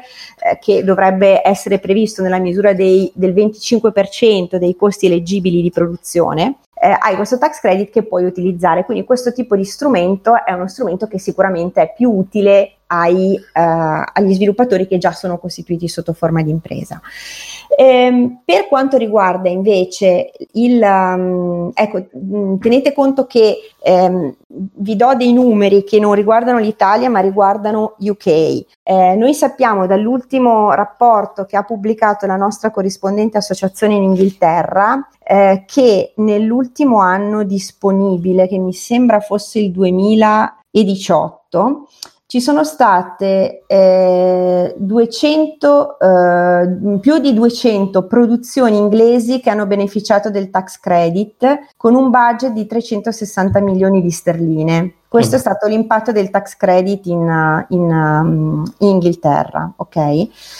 Ehm, per l'Italia eh, nel progetto iniziale di legge, cioè scusate, nel, nel, nella legge cinema si prevedeva che per, per, il tax credit videogiochi fossero, scusate, per il tax credit videogiochi fossero stanziati 5 milioni di euro, che non è tanto, ma non è neanche poco come, come base di partenza. Ehm, oltre al tax cioè, credit, quindi, quindi scusa, tax credit 5 milioni di euro eh, per chiunque che quando va a dichiarare, a rapportarsi col fisco, dice noi usufruiamo di questi tax credit, tax credit, paghiamo un 25% in meno su queste spese legate alla produzione. Allora, Chiudo. per chiedere il tax credit bisogna, eh, bisogna rivolgersi, cioè il tax credit deve essere ehm, riconosciuto dal Ministero dei Beni Culturali, quindi okay. c'è una procedura certo. da seguire che è quella che segue anche il cinema, per cui eh, mm-hmm. ci sono anche determinati requisiti di eleggibilità, eh, una, un elenco di costi che tu puoi ehm, diciamo ehm,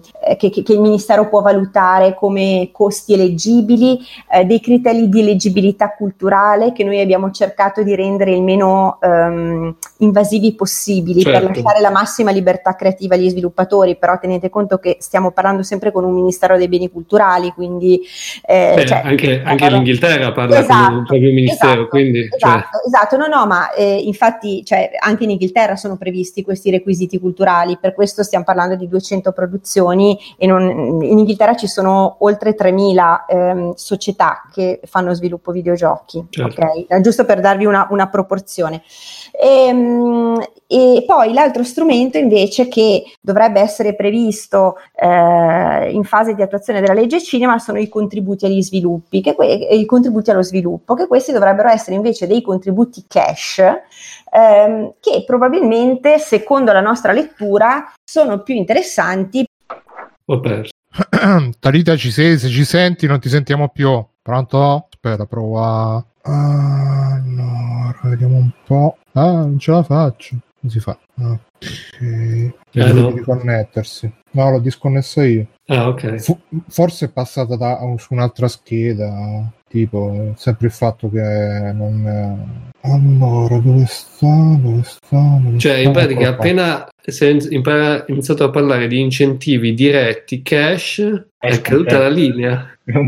Chissà è arrivato il SISDE e ha chiuso il. Già. il SISDE, io sono rimasto agli anni 90. La cosa.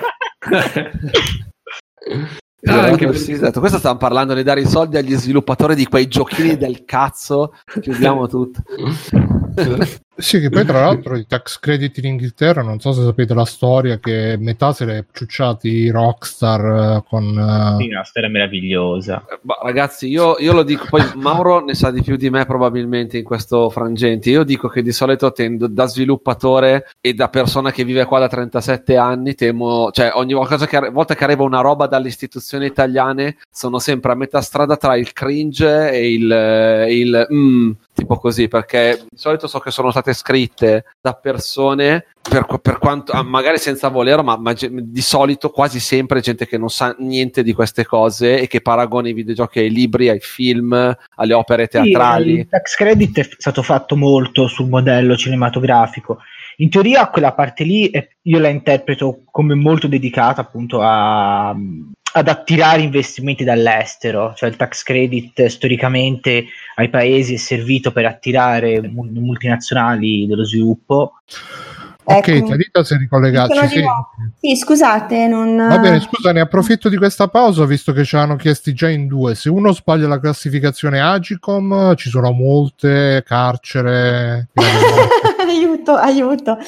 No, allora in realtà eh, diciamo che... Brevemente mm, comunque, visto che stiamo parlando... No, no, no, no, no, allora guarda, ehm, il tema delle sanzioni non è chiarissimo, nel senso che mm. eh, il non regolamento... detto, tra no, no, che il regolamento, non, il regolamento non, non prevede delle sanzioni per cui eh, noi abbiamo fatto un'analisi che ci riconduce a, alla normativa che esercita il potere di... Eh, scusate, scusate, alla normativa che riguarda l'esercizio del potere di vigilanza dell'Agicom, ok?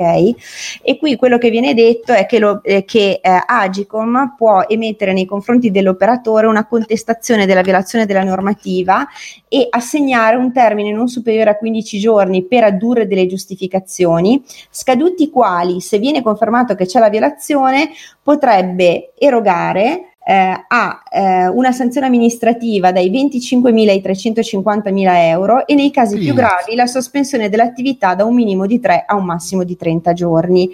Eh, tenete conto però che queste sanzioni in altri casi sono state applicate solo in casi molto, molto, molto, molto, mh, mm, diciamo, gravi, per cui eh, cioè, io non credo che nel caso in cui ci sia magari una, una classificazione, non so, che viene dato eh, 4-6 al posto di 7 per dire ci possa essere una sanzione di questo tipo, eh, perché si parla di una violazione della normativa. Quindi Ma la sanzione in caso vale anche, cioè se io voglio andare sul sicuro e metto il gioco vietato uh-huh. ai minori di 18 uh-huh. e poi in realtà dicono che è vietato ai minori di 3, mi sanzionano lo no, stesso. Ovviamente no. No, no, no, no. no però diciamo che no, e secondo me la violazione cioè quando si parla di violazione si parla di mancato rispetto della normativa, quindi mm-hmm. cioè, se tu non, uh, non classifichi, cioè mh, in sostanza non procedi alla classificazione.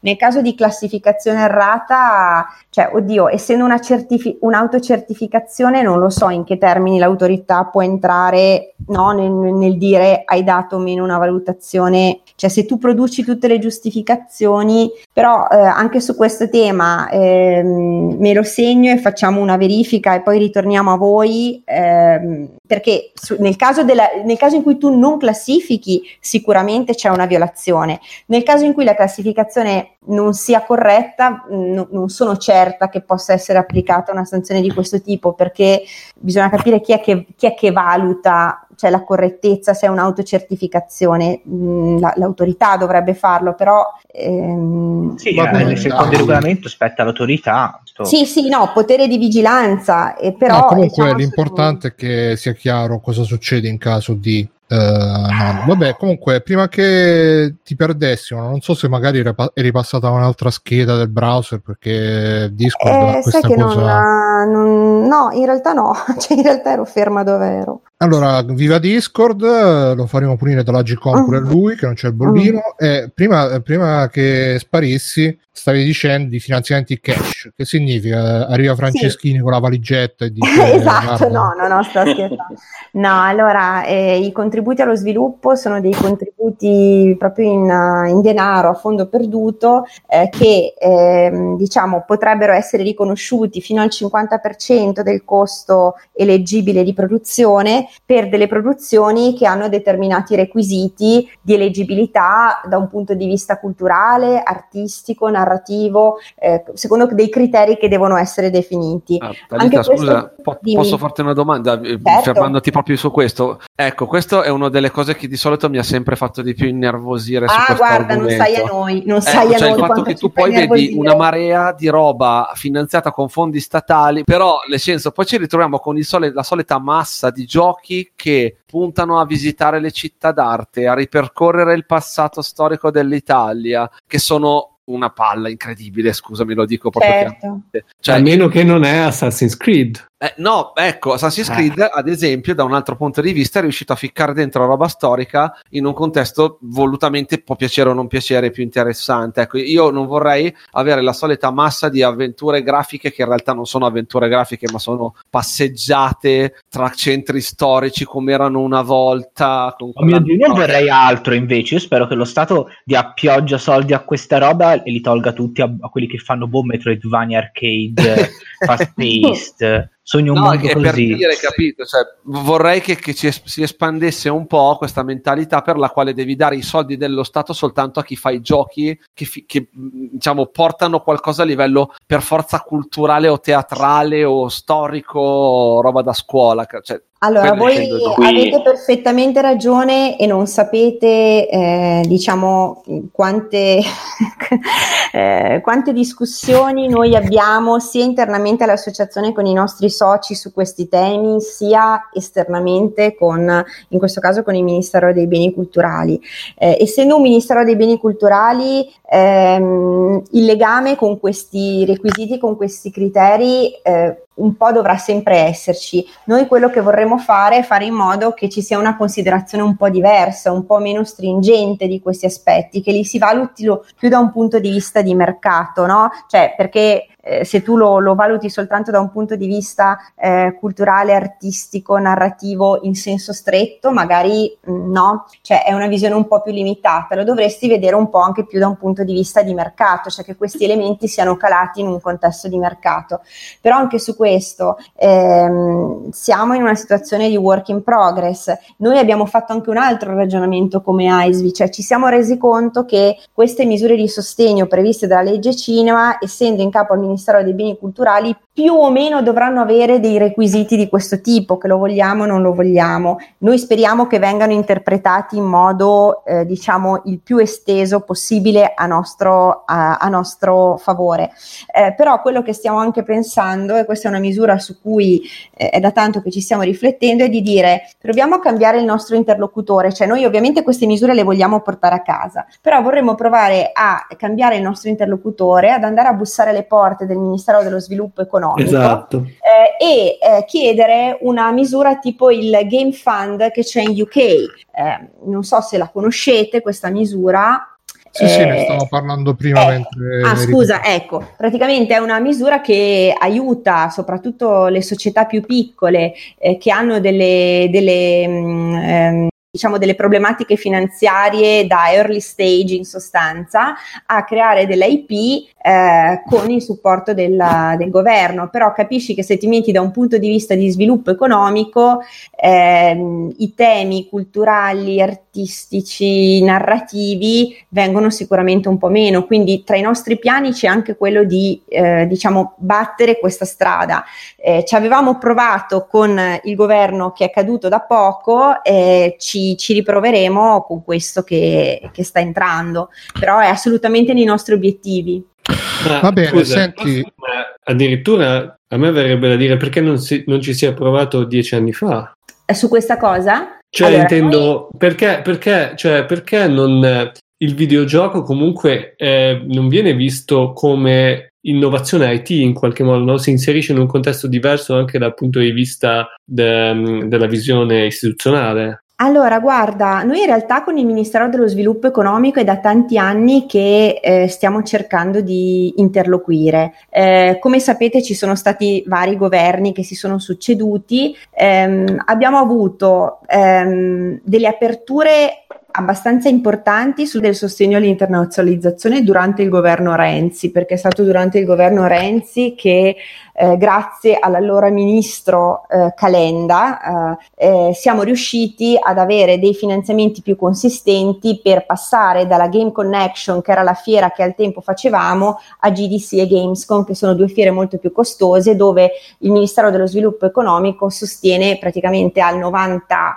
eh, no, no, tra il 90 e il 100% il costo della partecipazione degli sviluppatori mm-hmm. italiani. Sul fronte dei fondi, Ehm, finora la risposta che abbiamo sempre avuto è che non era possibile creare un fondo ad hoc, eh, che eh, diciamo a, poi mh, a seconda dei governi c'è chi eh, diciamo ha una visione un po' più eh, restrittiva nei confronti dei videogiochi, c'è chi ce l'ha un po' più aperta. Eh, diciamo che con l'ultimo governo avevamo avuto abbastanza un'apertura, quindi adesso mh, c'è un governo eh, Movimento 5 Stelle PD, speriamo che il mix tra queste due forze politiche eh, che comunque nel corso degli anni sono state forse quelle che, eh, che ci hanno dato più apertura insieme a Forza Italia eh, mh, eh, ci possa consentire magari di riaprire un dialogo, però non è che su questa cosa non si sia mai provato a parlare, solo che sai, sul Ministero dei Beni mm-hmm. Culturali è stato più facile perché già queste misure esistono per il cinema, per cui certo. Eh, mh, è una strada che è già in qualche modo mh, avviata, no? dovevano semplicemente semplicemente estenderla ad un settore. Scusate, eh, volevo, eh, vorrei intervenire un attimo su questo punto perché secondo me ehm, c'è, c'è, un po' di confusione in merito, nel senso che si pensa che o non siano state fatte richieste o non si sia insistito abbastanza, eccetera. Come ha detto giustamente Telita, il discorso è che se già una strada aperta con determinati interlocutori di governo eh, si può seguire un solco, se no eh, bisogna capire che è estremamente difficile eh, aprire un dialogo eh, tipo col Ministero, dei beni, de, de, col Ministero dello Sviluppo Economico perché eh, abbiamo un tema eh, che è reale ancora oggi, ma vi lascio immaginare quanto potesse essere reale dieci anni fa. Abbiamo un serio problema di dimensioni in Italia, nel senso che il settore videogiochi, sviluppo, eh, quindi quello che sono gli sviluppatori italiani, possiamo considerarlo un settore microscopico rispetto ai discorsi economici che solitamente si affrontano al Ministero eh, dello Sviluppo Economico essenzialmente. Cioè noi abbiamo chiaramente un problema di, eh, di, soldi e di massa, produciamo dei fatturati come intero settore e intero settore includo i big eh, di sviluppo, quindi includo Milestone, includo Ubisoft Milano, includo tutti gli sviluppatori. Eh, certo. Abbiamo un peso eh, praticamente nullo su quello che è il PIL, cioè ma nullo eh, Mauro, nel senso che scusami eh, scusa, posso. Sommando, eh, no, voglio solo finire un attimo. Sì, sì, vai, vai. Se, sommiamo, se sommiamo l'intero settore raggiungiamo eh, quello che è probabilmente il fatturato di un grosso supermercato eh, o di una grossa cioè, questa è la realtà, ci è stato detto questo cioè, dite sì, va bene, è tutto molto bello, è un settore molto interessante ma il vostro numero dell'intero settore è probabilmente un S lunga a Milano per un anno sostanzialmente, tutto l'intero settore quindi capite che andare a smuovere eh, dei provvedimenti cioè eh, Milestone fa meno dell'S lunga stai dicendo? di una singola sede dell'S lunga, esatto. cioè non dell'S lunga, di una Ma sede, cioè di un negozio, tutto no, tutto il settore italiano. Cioè, se tu prendi tutti gli sviluppatori italiani e li sommi insieme, fanno probabilmente meno di un S lunga okay. Milano, di un negozio, ok? Cioè, quindi capite che Ci... purtroppo la realtà dei fatti è che è, è molto bello pensare di andare al ministero e dire noi siamo un settore importante, dateci dei fondi perché siamo uno spetto- un, un, settore cioè. che può dire tantissimo. È vero sulla carta perché abbiamo esempi esteri eh, di fulgido successo, però sì. noi non abbiamo Rovio, che da sola no, è, è, stata il maggior contribuente alle tasse del governo. No? Quindi noi possiamo chiedere, ed è stato chiesto con molta insistenza, il problema è che ci vuole anche qualcuno che sia disposto ad ascoltare e ci vogliono anche argomenti solidi. E quando okay. parliamo di sviluppo economico, l'argomento purtroppo è uno solo. Quanti soldi produce il tuo settore? Perché io smuovo una macchina perché ti dia fondi. Quindi sviluppo economico è difficile. Ministero dei beni culturali, per definizione, è diverso. Eh, stessa cosa ICE, dove noi riceviamo forti finanziamenti ICE, perché ICE giustamente è sviluppo di un settore verso l'estero sostanzialmente e credo che siamo uno dei settori, cioè adesso Talita mi correggerà se sbaglio, ma mi pare che attualmente riceviamo più di altri settori che sono molto più in vista di no sostanzialmente. Okay. Eh, no, quindi... Que- eh, Scusa, cioè, questo... è, solo, è solo per, per, mettere i puntini su okay, no? Perfetto, è, è questo ci sta, ok. Difficile. No, no, ma questo ci può stare, però voglio dire, non, è, non, esiste nel mondo solo il Canada e il Regno Unito e gli Stati Uniti che hanno per varie certo. ragioni storiche una certa di... Se tu prendi l'Olanda, ehm, la Danimarca, la Polonia, qualche misura, cioè loro hanno costruito la loro, la loro sì. no?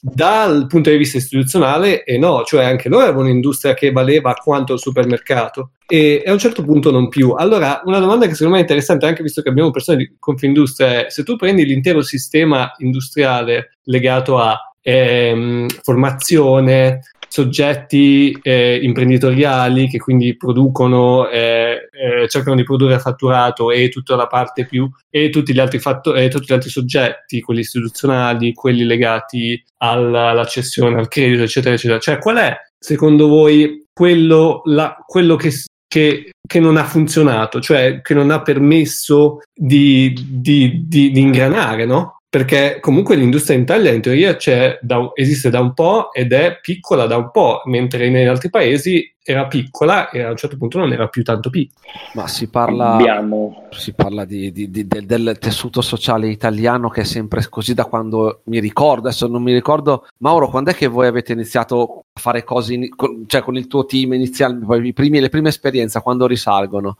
Eh, allora, in ambito sviluppo io 2011-2012. Ecco, cioè mh, si parla di realtà che esistono tipo in Upsteam siciliani, eh, vanno in giro dai tempi della PSX per dire, ma certo, il problema è, è, è la, la, concezione tipicamente italiana so- sociale che considera i videogiochi una stupidaggine e quindi è per quello che negli altri paesi ora c'è il capo del governo tedesco che apre la Gamescom due anni fa e qua è, tanto se ci arriva Vito Crimi per dire, no?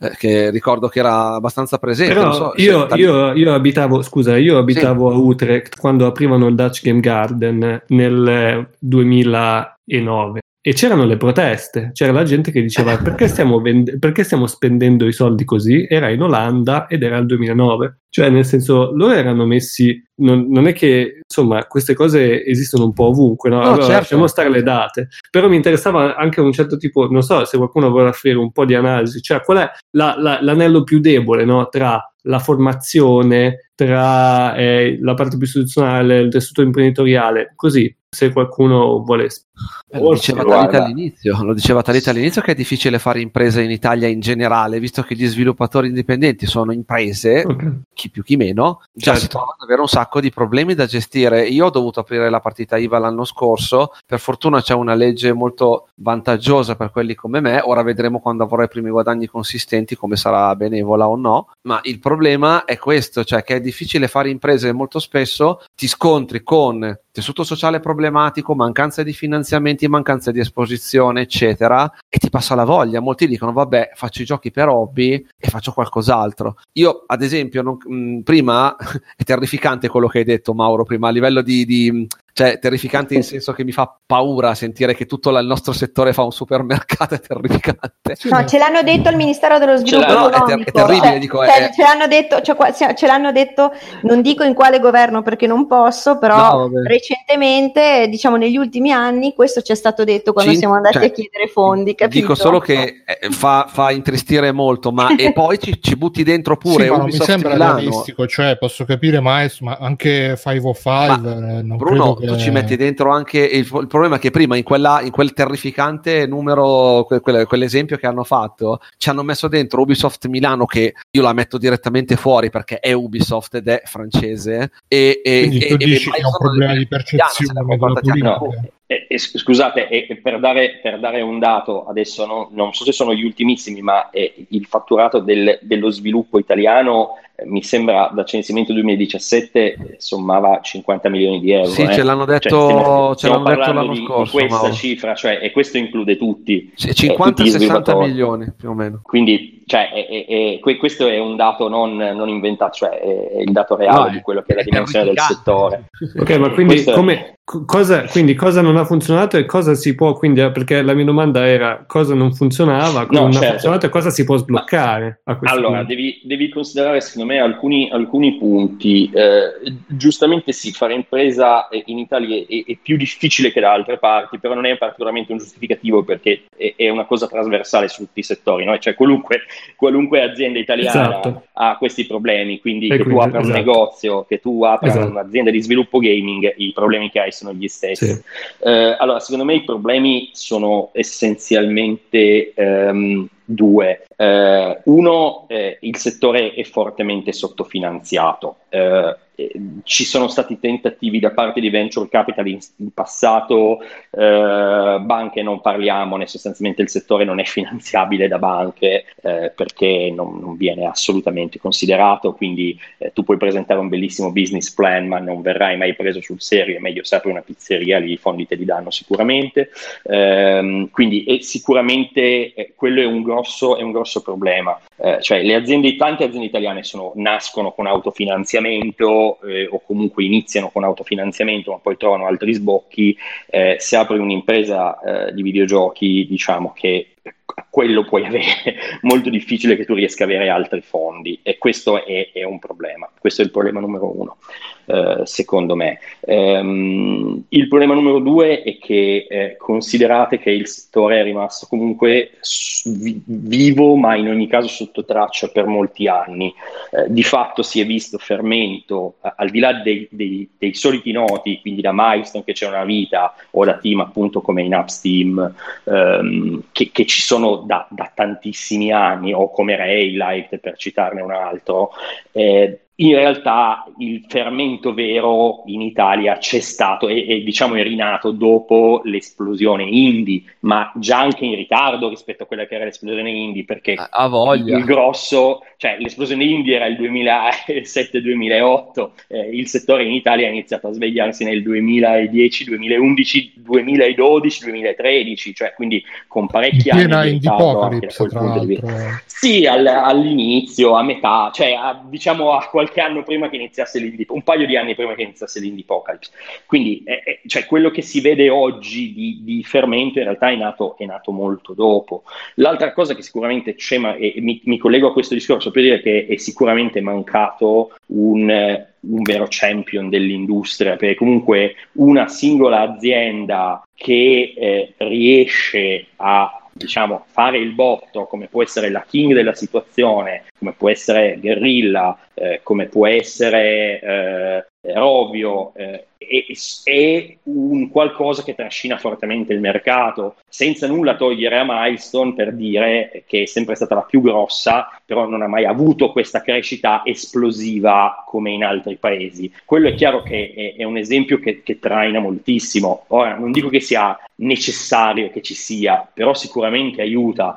Aiuta perché intanto dà subito un'importanza molto forte al settore, dà molta visibilità. L'altra cosa che succede è che eh, sforna anche talenti e persone. Ma un, scusa, un handicap, sì, dimmi. Riguardo a questo, no, perché è interessante in realtà, però se tu, cioè, cosa serve quando tu parli del il campione, no? Eh, certo. per, in, cioè, secondo te quali sono le caratteristiche che, che mancano? Perché voglio dire, per dire, un uh, 34, uh, 34 Big Things, no? che fanno uscire Redout, che vende molto bene. Un gioco di quel tipo, ad esempio, eh, in altri paesi è diventato il campione. Ovviamente poi si è consolidato, però quello poteva essere un buon inizio, no? Cioè, eh, mancava, però, manca qualcos'altro.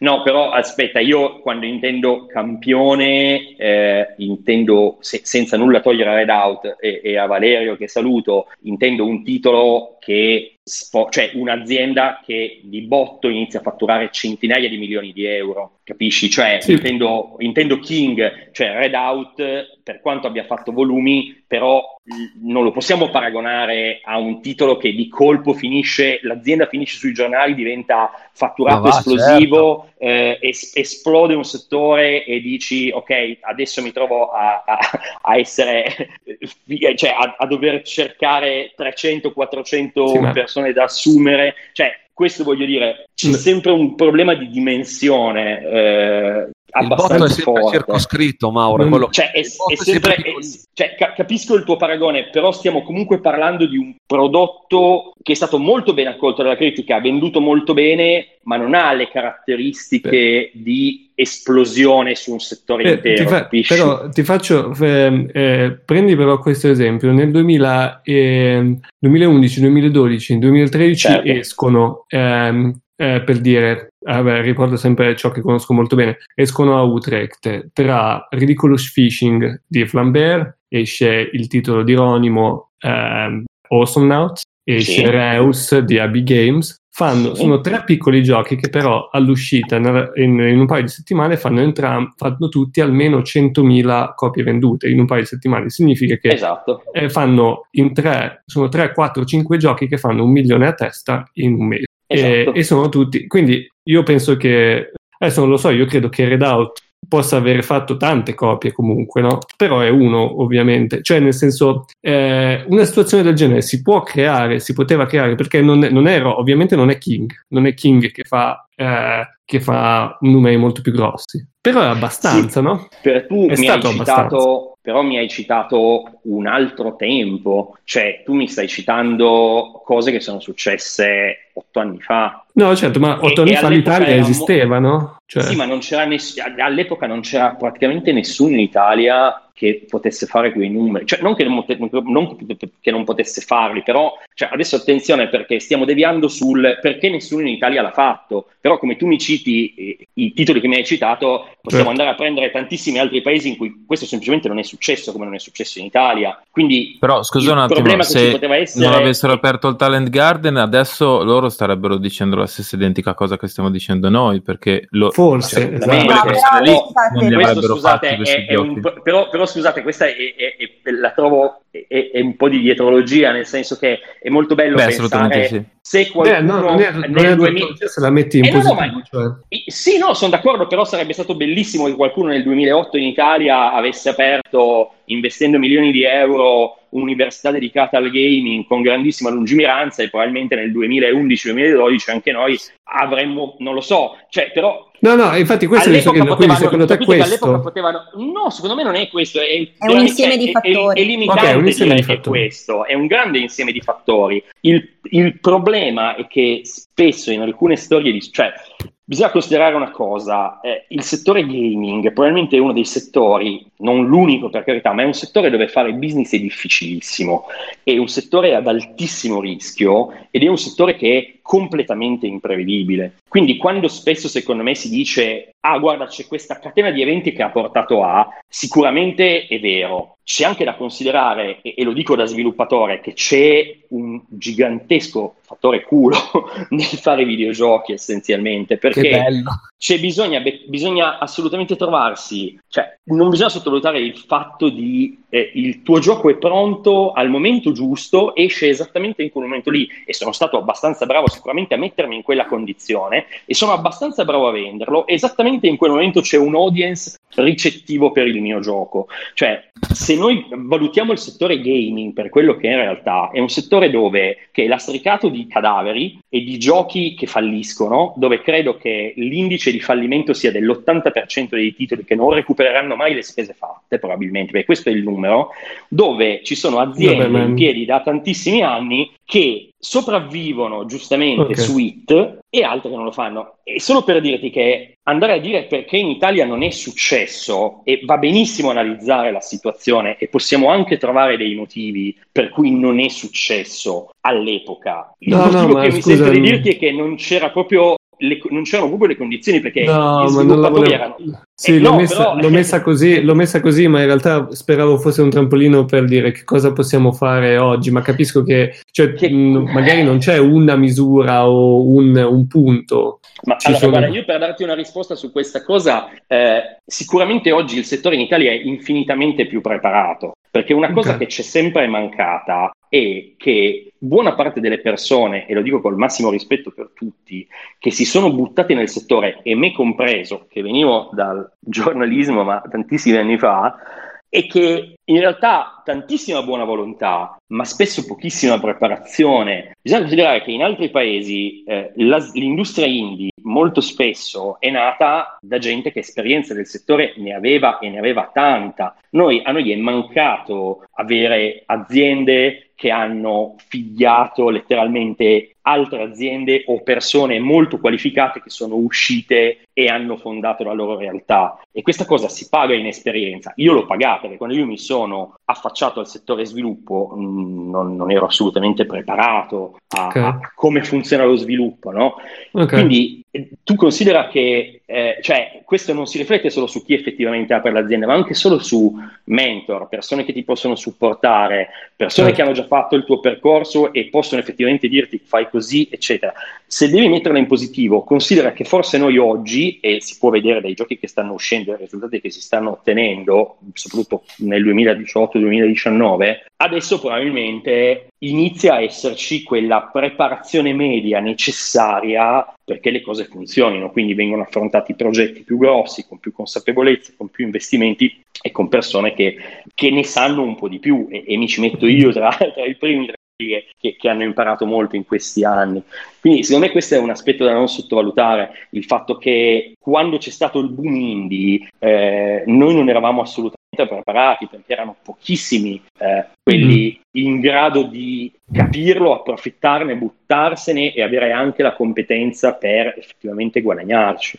Quindi secondo me un grosso problema di competenze c'è stato ed è figlio del fatto che il settore è sempre stato molto piccolo di fatto. Mm. Quindi... Va bene, eh, io chiuderei qua questo argomento. Allora, breve postilla, breve inciso. Eh, qui ci sono tante domande uh, anche nella chat, però ormai è mezzanotte e mezza, quindi dobbiamo avviarci alla chiusura. Noi avevamo preparato anche altre robe da chiedere, però ormai eh, sì. si è fatto tardi. Però uh, volevamo fare quest'ultima domanda domanda, visto che è una roba che spesso salta fuori anche nei discorsi della community, quindi forse è un po' più immediata, se la riesco a ritrovare qua, dove sta sta scaletta, mannaggia. Eccola qua. Allora, eh, diciamo molto brevemente, ma anche molto succintamente, ma anche molto esaustivamente, cerchiamo di rispondere a questa lamentela che viene fatta spesso nell'ambiente, anche tra di noi, ovviamente in forma anonima, noi moriremo prima di fare i nomi di chi l'ha detto. Eh, ci sono diversi sviluppatori che si lamentano del fatto che AESVI uh, diciamo abbia come mh, associazione sia più uh, abbia più un occhio di riguardo se vogliamo sia più attenta ai bisogni delle realtà più grandi quindi Milestone Ubisoft eccetera eccetera e uh, non tanto attenta a, quello, a quelli delle realtà più piccole e a ESVI Talita come rispondete a questa obiezione? Ma eh, io penso che in realtà le nostre attività si rivolgano principalmente alle realtà più piccole, nel senso che se io guardo a quello che noi facciamo durante l'anno, Milestone o Ubisoft, giusto per fare dei nomi che hai citato, ehm, Mm, cioè non so, mm, non so dirti se abbiano effettivamente più benefici. Ah, aspetta, aspetta, eh, siete più attenti no, alle realtà più grandi tipo Ubisoft e anche trapiantate, quindi neanche Italia. Ma allora, no, guarda, io... la possiamo, scusa, la possiamo mettere anche al contrario, no? forse è più facile, cioè qual è il be- eh, cominciamo chi non è iscritto a, ad AESVI è da meno di 10, meno di 5 ma allora, sentite, ad iscriversi allora, o a, coll- a, connettersi in qualche modo. Allora, io innanzitutto quello che vi dico è che AESVI eh, fa, de, svolge delle porta avanti delle attività per gli associati, ma tante altre attività che noi portiamo avanti sono aperte a tutti tutti, mm. eh, anche perché noi sappiamo benissimo, perché lo abbiamo, abbiamo visto la storia di diversi sviluppatori, che magari uno inizia come team informale, quindi noi all'inizio non è che cioè, ci aspettiamo che la prima cosa che fa un team informale sia aderire all'associazione, però ci rimaniamo in contatto, cerchiamo di dare il maggiore supporto possibile e sappiamo che prima o poi, se si è instaurato un buon rapporto, questo sviluppatore se cresce entrerà a far parte formalmente dell'associazione. Quindi io questo ce lo tengo, te lo, mm, tengo molto a dirlo perché noi eh, ci consideriamo un po' una casa no? per, per mm-hmm eh, per, um, per, gli sviluppatori, ehm, che siano nostri soci o che non siano nostri soci. Ovviamente noi abbiamo un occhio di riguardo per i nostri soci, ma i nostri soci sviluppatori oggi sono più di 60, eh, di cui ce n'è uno solo che è trapiantato dall'estero, che è Ubisoft Milan, tutti gli altri sono sviluppatori italiani. Ora, ehm, mh, mm, vi, vi faccio soltanto tre esempi delle attività che abbiamo fatto nell'ultimo anno che sono destinate prevalentemente a, eh, a, alle realtà più piccole. Eh, all'inizio dell'anno abbiamo, abbiamo, abbiamo detto noi eh, dobbiamo dare la possibilità a un numero maggiore di sviluppatori di incontrare publisher e di, e di pitchare i loro progetti ai publisher perché ci rendiamo conto che quando partecipiamo alle fiere internazionali, anche se abbiamo il supporto del governo, più di 10-15 realtà non partecipano perché ci sono comunque costi di trasferta, perché partecipare a una fiera eh, è comunque impegnativo, eccetera, eccetera. Quindi quest'anno, per il primo anno, trovando una serie di finanziamenti privati e pubblici, abbiamo lanciato un evento B2B in Italia, First Playable, che si è svolto a Pisa agli inizi di luglio, dove abbiamo portato 25 publisher internazionali in Italia che sono venuti per due giorni a incontrare gli sviluppatori italiani. Mm-hmm. Eh, abbiamo avuto una settantina di sviluppatori che hanno partecipato con un costo di accesso molto basso perché eh, il costo era tra i 100 e i 150 euro, poi abbiamo anche messo a disposizione dei codici sconto, quindi più o meno mh, pagavi 100 euro per avere accesso a eh, mh, 25 publisher ehm, e questa operazione l'abbiamo svolta in collaborazione con Connection Events che è la società che organizza la Game Connection Connection, quindi sono stati loro a selezionare i publisher e ce li hanno portati. Questa attività verrà ripetuta sicuramente per i prossimi due anni. Eh, tra gli sviluppatori che hanno partecipato eh, sono stati prevalentemente piccoli sviluppatori. Mm, forse anche tu, Simone, hai partecipato. Sì, sì, ero, magari ero lì. eri lì e probabilmente puoi anche portare la tua esperienza, eh, anche l'esperienza che hai, eh, che hai avuto. Questa è stata eh, sicuramente un'iniziativa che abbiamo fatto per rendere l'accesso ai publisher, che oggi è la seconda fonte di finanziamento degli sviluppatori, oltre all'autofinanziamento, e è una fonte di finanziamento in crescita negli ultimi anni, ok? Uh-huh. Um, questa è una. Un'altra cosa che abbiamo fatto sempre quest'anno, parlo delle attività più recenti, um, ci siamo resi conto, cioè ci siamo resi conto, in realtà è da anni che, che, che, che ci siamo resi conto di questo, che uh-huh. eh, tanti team italiani hanno delle grandissime competenze a livello tecnico, a livello artistico, creativo, ma mancano competenze sul business development, il marketing, le PR, ehm, eh, dati di mercato. Allora, cosa abbiamo fatto? Abbiamo eh, deciso di creare un ciclo di incontri eh, bimensili, trimestrali, adesso cioè, mh, dipende un po' anche le, dalle nostre disponibilità di budget, assolutamente gratuiti, dove abbiamo invitato eh, degli esperti di settore, prevalentemente publisher, a parlare con gli sviluppatori di determinati temi di interesse, ad esempio come si può fare un pitch a un publisher, come si fa mm. marketing di un prodotto, eccetera. Eh, e Scusa, diamo la possibilità... I publisher erano italiani o anche esteri? Così Scusami? per... No, publisher esteri, è tutto, eh, abbiamo fatto tutto okay. con stranieri. Um, quest'anno ne abbiamo fatti due o tre, se non mi ricordo, prima, par- eh, prima, dell'estate e adesso ne faremo altri eh, prima della fine dell'anno. Eh, quindi sono delle giornate, ne abbiamo fatte, mi sembra, due a Milano e una a Bologna, eh, sono aperte a tutti gratuitamente eh, e diamo la possibilità poi di fare anche degli incontri one to one, oltre che di partecipare, diciamo, alla parte più di, mm. lasciami mh, mm, passare il termine, lezione frontale frontale, no? Ecco. Certo. Eh, l'altra cosa che facciamo, Milan Games Week Indie. Eh, Milan Games Week Indie è un'iniziativa eh, che è completamente finanziata dall'associazione, nel senso che noi ogni anno mettiamo a disposizione delle postazioni gratuite a seconda della nostra disponibilità di budget e selezioniamo degli sviluppatori perché possano venire ad esporre totalmente in modo gratuito. Eh, gli sviluppatori che vengono selezionati solitamente sono piccoli sviluppatori eh, e Milan Games Week comunque per diversi sviluppatori so che è stata comunque un buon trampolino di lancio, sia da, dal punto di vista media che magari anche da, da un punto di vista eh, di feedback che hanno avuto dai consumatori, uh-huh. eh, mhm. per cui anche qui è un'opportunità eh, che diamo a tutti, anche ai piccoli. Eh, que- scusa, queste, queste iniziative, queste sì. iniziative sono aperte agli associati e non sì, sì, sì, queste iniziative di cui ti ho parlato sono aperte a tutti. Poi Scusate, ovviamente Dimmi. Eh, io farei una domanda forse un po' sì. cattivella. Sì. Eh, nel senso, queste iniziative ESVI, um, per chi segue, le, le fa da anni, mh, mm, voi comunque controllate se poi in concreto si, diciamo, abbiano un effetto delle ricadute positive oppure avete qualche uh, metrica, insomma, sì. uh, da, perché vedo anche spesso, cioè spesso, ogni anno ESVI pubblica un resoconto sul sullo stato dell'industria videoludica in Italia, però non ricordo di aver mai letto, che ne so, il piccolo sviluppatore, grazie a Esvi che ha proposto questa iniziativa, è riuscito a contattare, ha fatto, ha detto. Quindi per chi magari viene da fuori dice sì sì va bene, magari vado all'incontro, però poi in pratica mm, mi, mi, mi, mi rende qualcosa, ha reso qualcosa a qualcun altro? Scusa la domanda un po'. No, no, no, forse... ma non, non, è una domanda cattiva, è una domanda giusta. Eh, allora, ehm, noi non è che nel corso del tempo abbiamo, cioè negli ultimi anni abbiamo, eh, come dire, misurato i risultati. Cioè, quello che abbiamo visto è sicuramente che c'è stata una crescita e molti sviluppatori ci hanno detto che grazie a, a determinate iniziative, in particolare alle iniziative di partecipazione alle fiere internazionali, sono riusciti a stipulare degli accordi che hanno fatto crescere il business, hanno fatto crescere eh, l'impresa.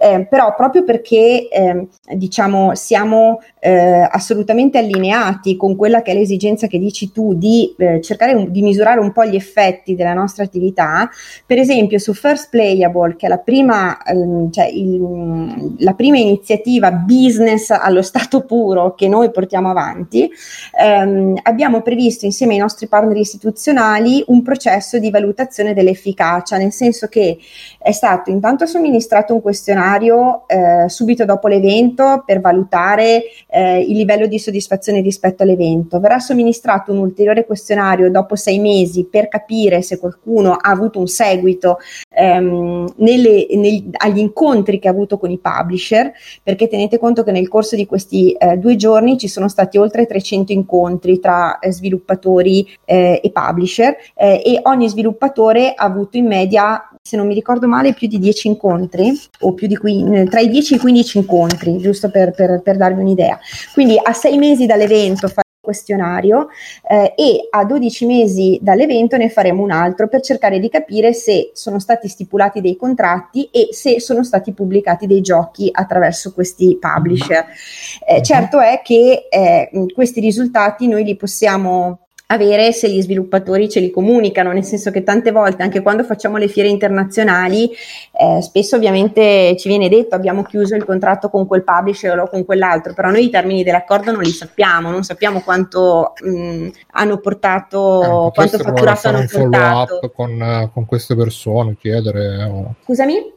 No, dico, non si potrebbe provare a ricontattarle queste persone, chiedere... Eh, vabbè, ma Mauro, magari intervieni tu su questo, sì. no, sai... beh, le persone sono sempre in...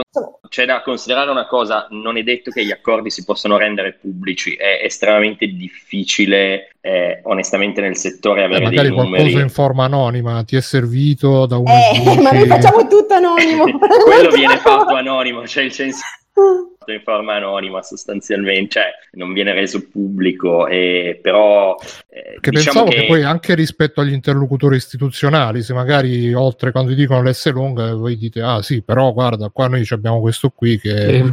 Oggi eh, ne infatti... parlano anche in America. No, o, no, ma o comunque questo evento che abbiamo organizzato con queste noccioline, tra virgolette, ha avuto un'efficienza del ma infatti questo è quello infatti... che ci siamo proposti con First Playable, sì. però per esempio anche sulle azioni di internazionalizzazione, l'anno scorso ci siamo trovati eh, diciamo in un momento di, in cui abbiamo dovuto eh, presentare al Ministero dello Sviluppo Economico all'ICE una, una survey per confermargli che quello che avevano, diciamo che, che, che, le attività che loro avevano finanziato avevano avuto un risultato. Quindi abbiamo somministrato una survey anonima ad un gruppo di aziende che avevano partecipato ad almeno due iniziative internazionali, Gamescom, GDC, London Games Festival, non so, per capire se effettivamente avevano avuto un, um, un qualche diciamo, ritorno e di che entità era stato, quantomeno a livello di fasce di fatturato. Ehm, sì. Su ogni evento internazionale viene fatto, esatto. fatto il questionario. Questo, questo viene fatto, però eh, i dati, diciamo, mh, adesso sono stati comunicati a Dice,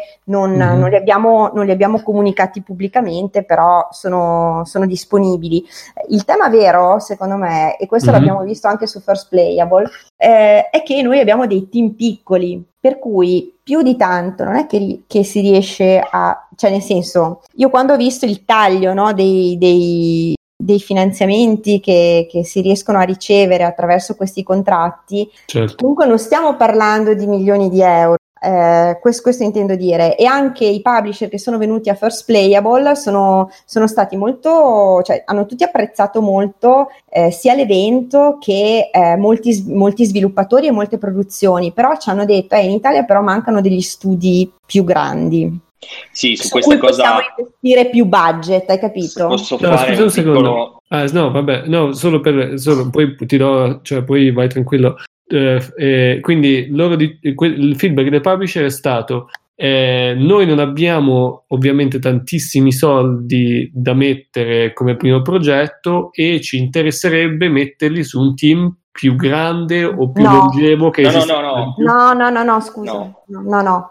Allora, allora qua eh, non, è solo su, sui, cioè, non è solo sui publisher, non è solo sull'Italia. Allora, eh, nel settore adesso eh, mi sento di dire che funziona in questo modo. È molto difficile che vengano investiti molti soldi su team piccoli. Solitamente è quasi impossibile che un publisher anche molto grosso o un first party faccia funding molto grosso su o un team molto piccolo o su un team ancora da formare, a meno che dietro non ci sia un nome eclatante, però per nome eclatante eh, possiamo intendere, eh, che ne so, il Patrick Desier della situazione sostanzialmente, che, sì, che sì. ha fatto Assassin's okay. Creed e allora okay. propongo un gioco da 20 milioni di budget lo danno. Beh, oggi in generale, e non parlo solo dell'Italia, parlo in generale di tutto il mondo, è estremamente difficile che su un'ottima idea un grosso player investa milioni di euro se dietro non c'è certo. un team di dimensioni corpose. Certo. Quindi l'osservazione è stata: sì. se avete team che solitamente sono da 2 a 5 persone, è difficile che su un'idea fantastica ti dica wow, ti do abbastanza soldi che tu per due anni cresci a 20 persone, ti finanzio tutto, eccetera, eccetera. Cioè,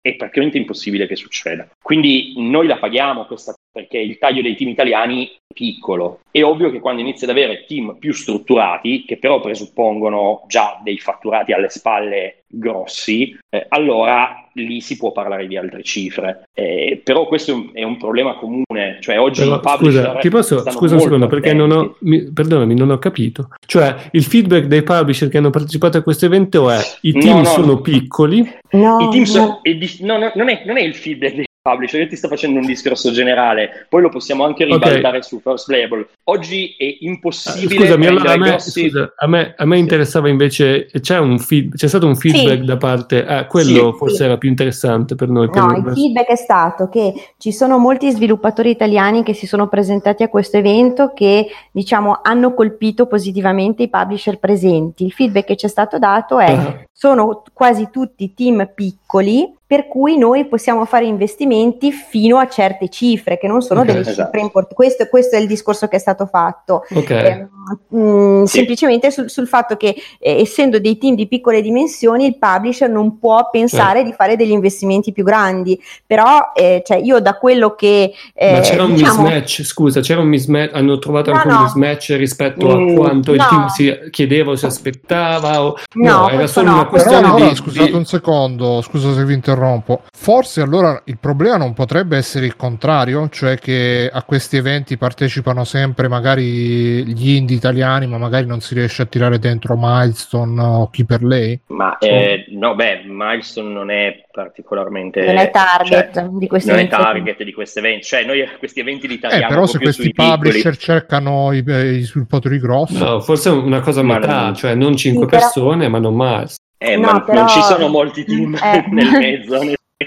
cioè, il problema è che se andiamo nel mezzo probabilmente sono, non lo so, meno di 5. No, no, ma io sto cercando di, io non sto criticando, io sto cercando di capire con voi, cioè nel senso, quindi questo si tratta, cioè è l'ideale del mercato, perché alla fine questi publisher che vengono in Italia a un evento del genere rappresentano il mercato eh, attuale, è team, serve un team più grosso, più rodato, a quel punto è più facile un, un, un contratto di produzione. E, no, no, il contratto di produzione no. ci può essere comunque sì, però cioè, per degli importi piccoli, però per degli importi che sono piccoli, che non sono okay. quell'investimento che ti, cam- che, cioè, che ti, fa cambiare le dimensioni del settore in Italia, questo è il punto, capito? Esatto. Stiamo parlando di tagli fino a 100.000 euro o fino a 250.000 certo.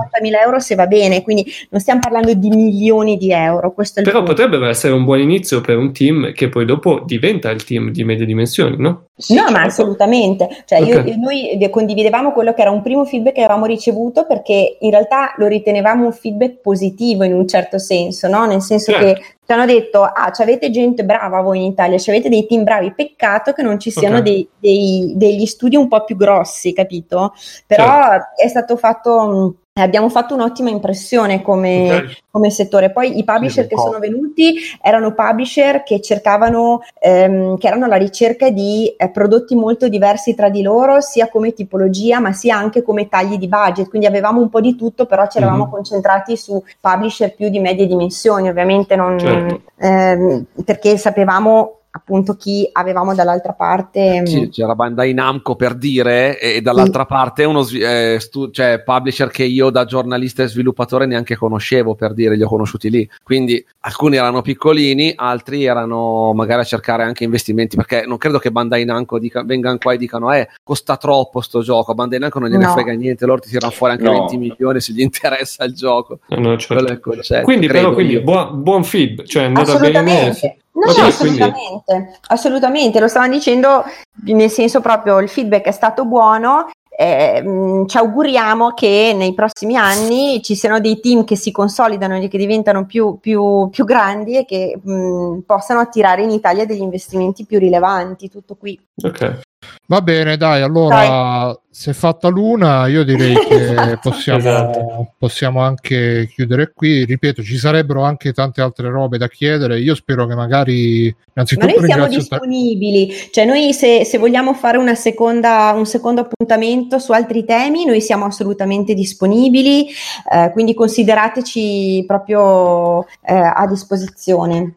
Perfetto, grazie okay, mille. Allora sicuramente approfitteremo di questa disponibilità E intanto ringraziamo di nuovo per la disponibilità che c'è stata oggi. Grazie Talita, Grazie Mauro e Simone. Speriamo che eh, nonostante i limiti di tempo e magari anche di formato, comunque mh, si sia un po' chiarita la situazione, specialmente sul, sulla questione Agicom, anche se secondo me eh. c'è ancora in tempo per qualche altro colpo di scena, ma vedremo se, se, ci sarà qualche twist uh, incredibile da, tra le varie robe. E, comunque, grazie di nuovo, ripeto, a Talita, specialmente per essersi resa disponibile, aver risposto a tutte le domande esorientemente e uh, anche appunto per uh, aver dato risposte che magari qualcuno, anzi molti chiedevano rispetto a certi temi. Ripeto, avevamo preparato anche altro, ci sarebbero state anche altre robe da chiedere, anche altri argomenti da affrontare, però... Eh, c'è sempre, insomma, non, quello. Non tutti una volta. Che, Ci sentiamo eh, la prossima volta. Organizzeremo magari prossimamente un altro incontro. Nel frattempo, che aspettate? Se non sapete dove passare, passate su Patreon di Game Loop, che magari vi prende l'ispirazione pure a voi, come Bene. a Bandai e, e, quindi niente. Um, io chiuderei qui, salutiamo tutti quanti. Io sono stato Bruno Barbera, come c'è stato Winter Mute Rudy. Ciao Rudy. Ciao, ciao a tutti, buonanotte. Ciao. De Giallo, evanescente ma presente. Ciao De Giallo. Ciao. e Matteo che mentre che eravamo zitti si stava studiando altri tomi di leggi e decreti, penso.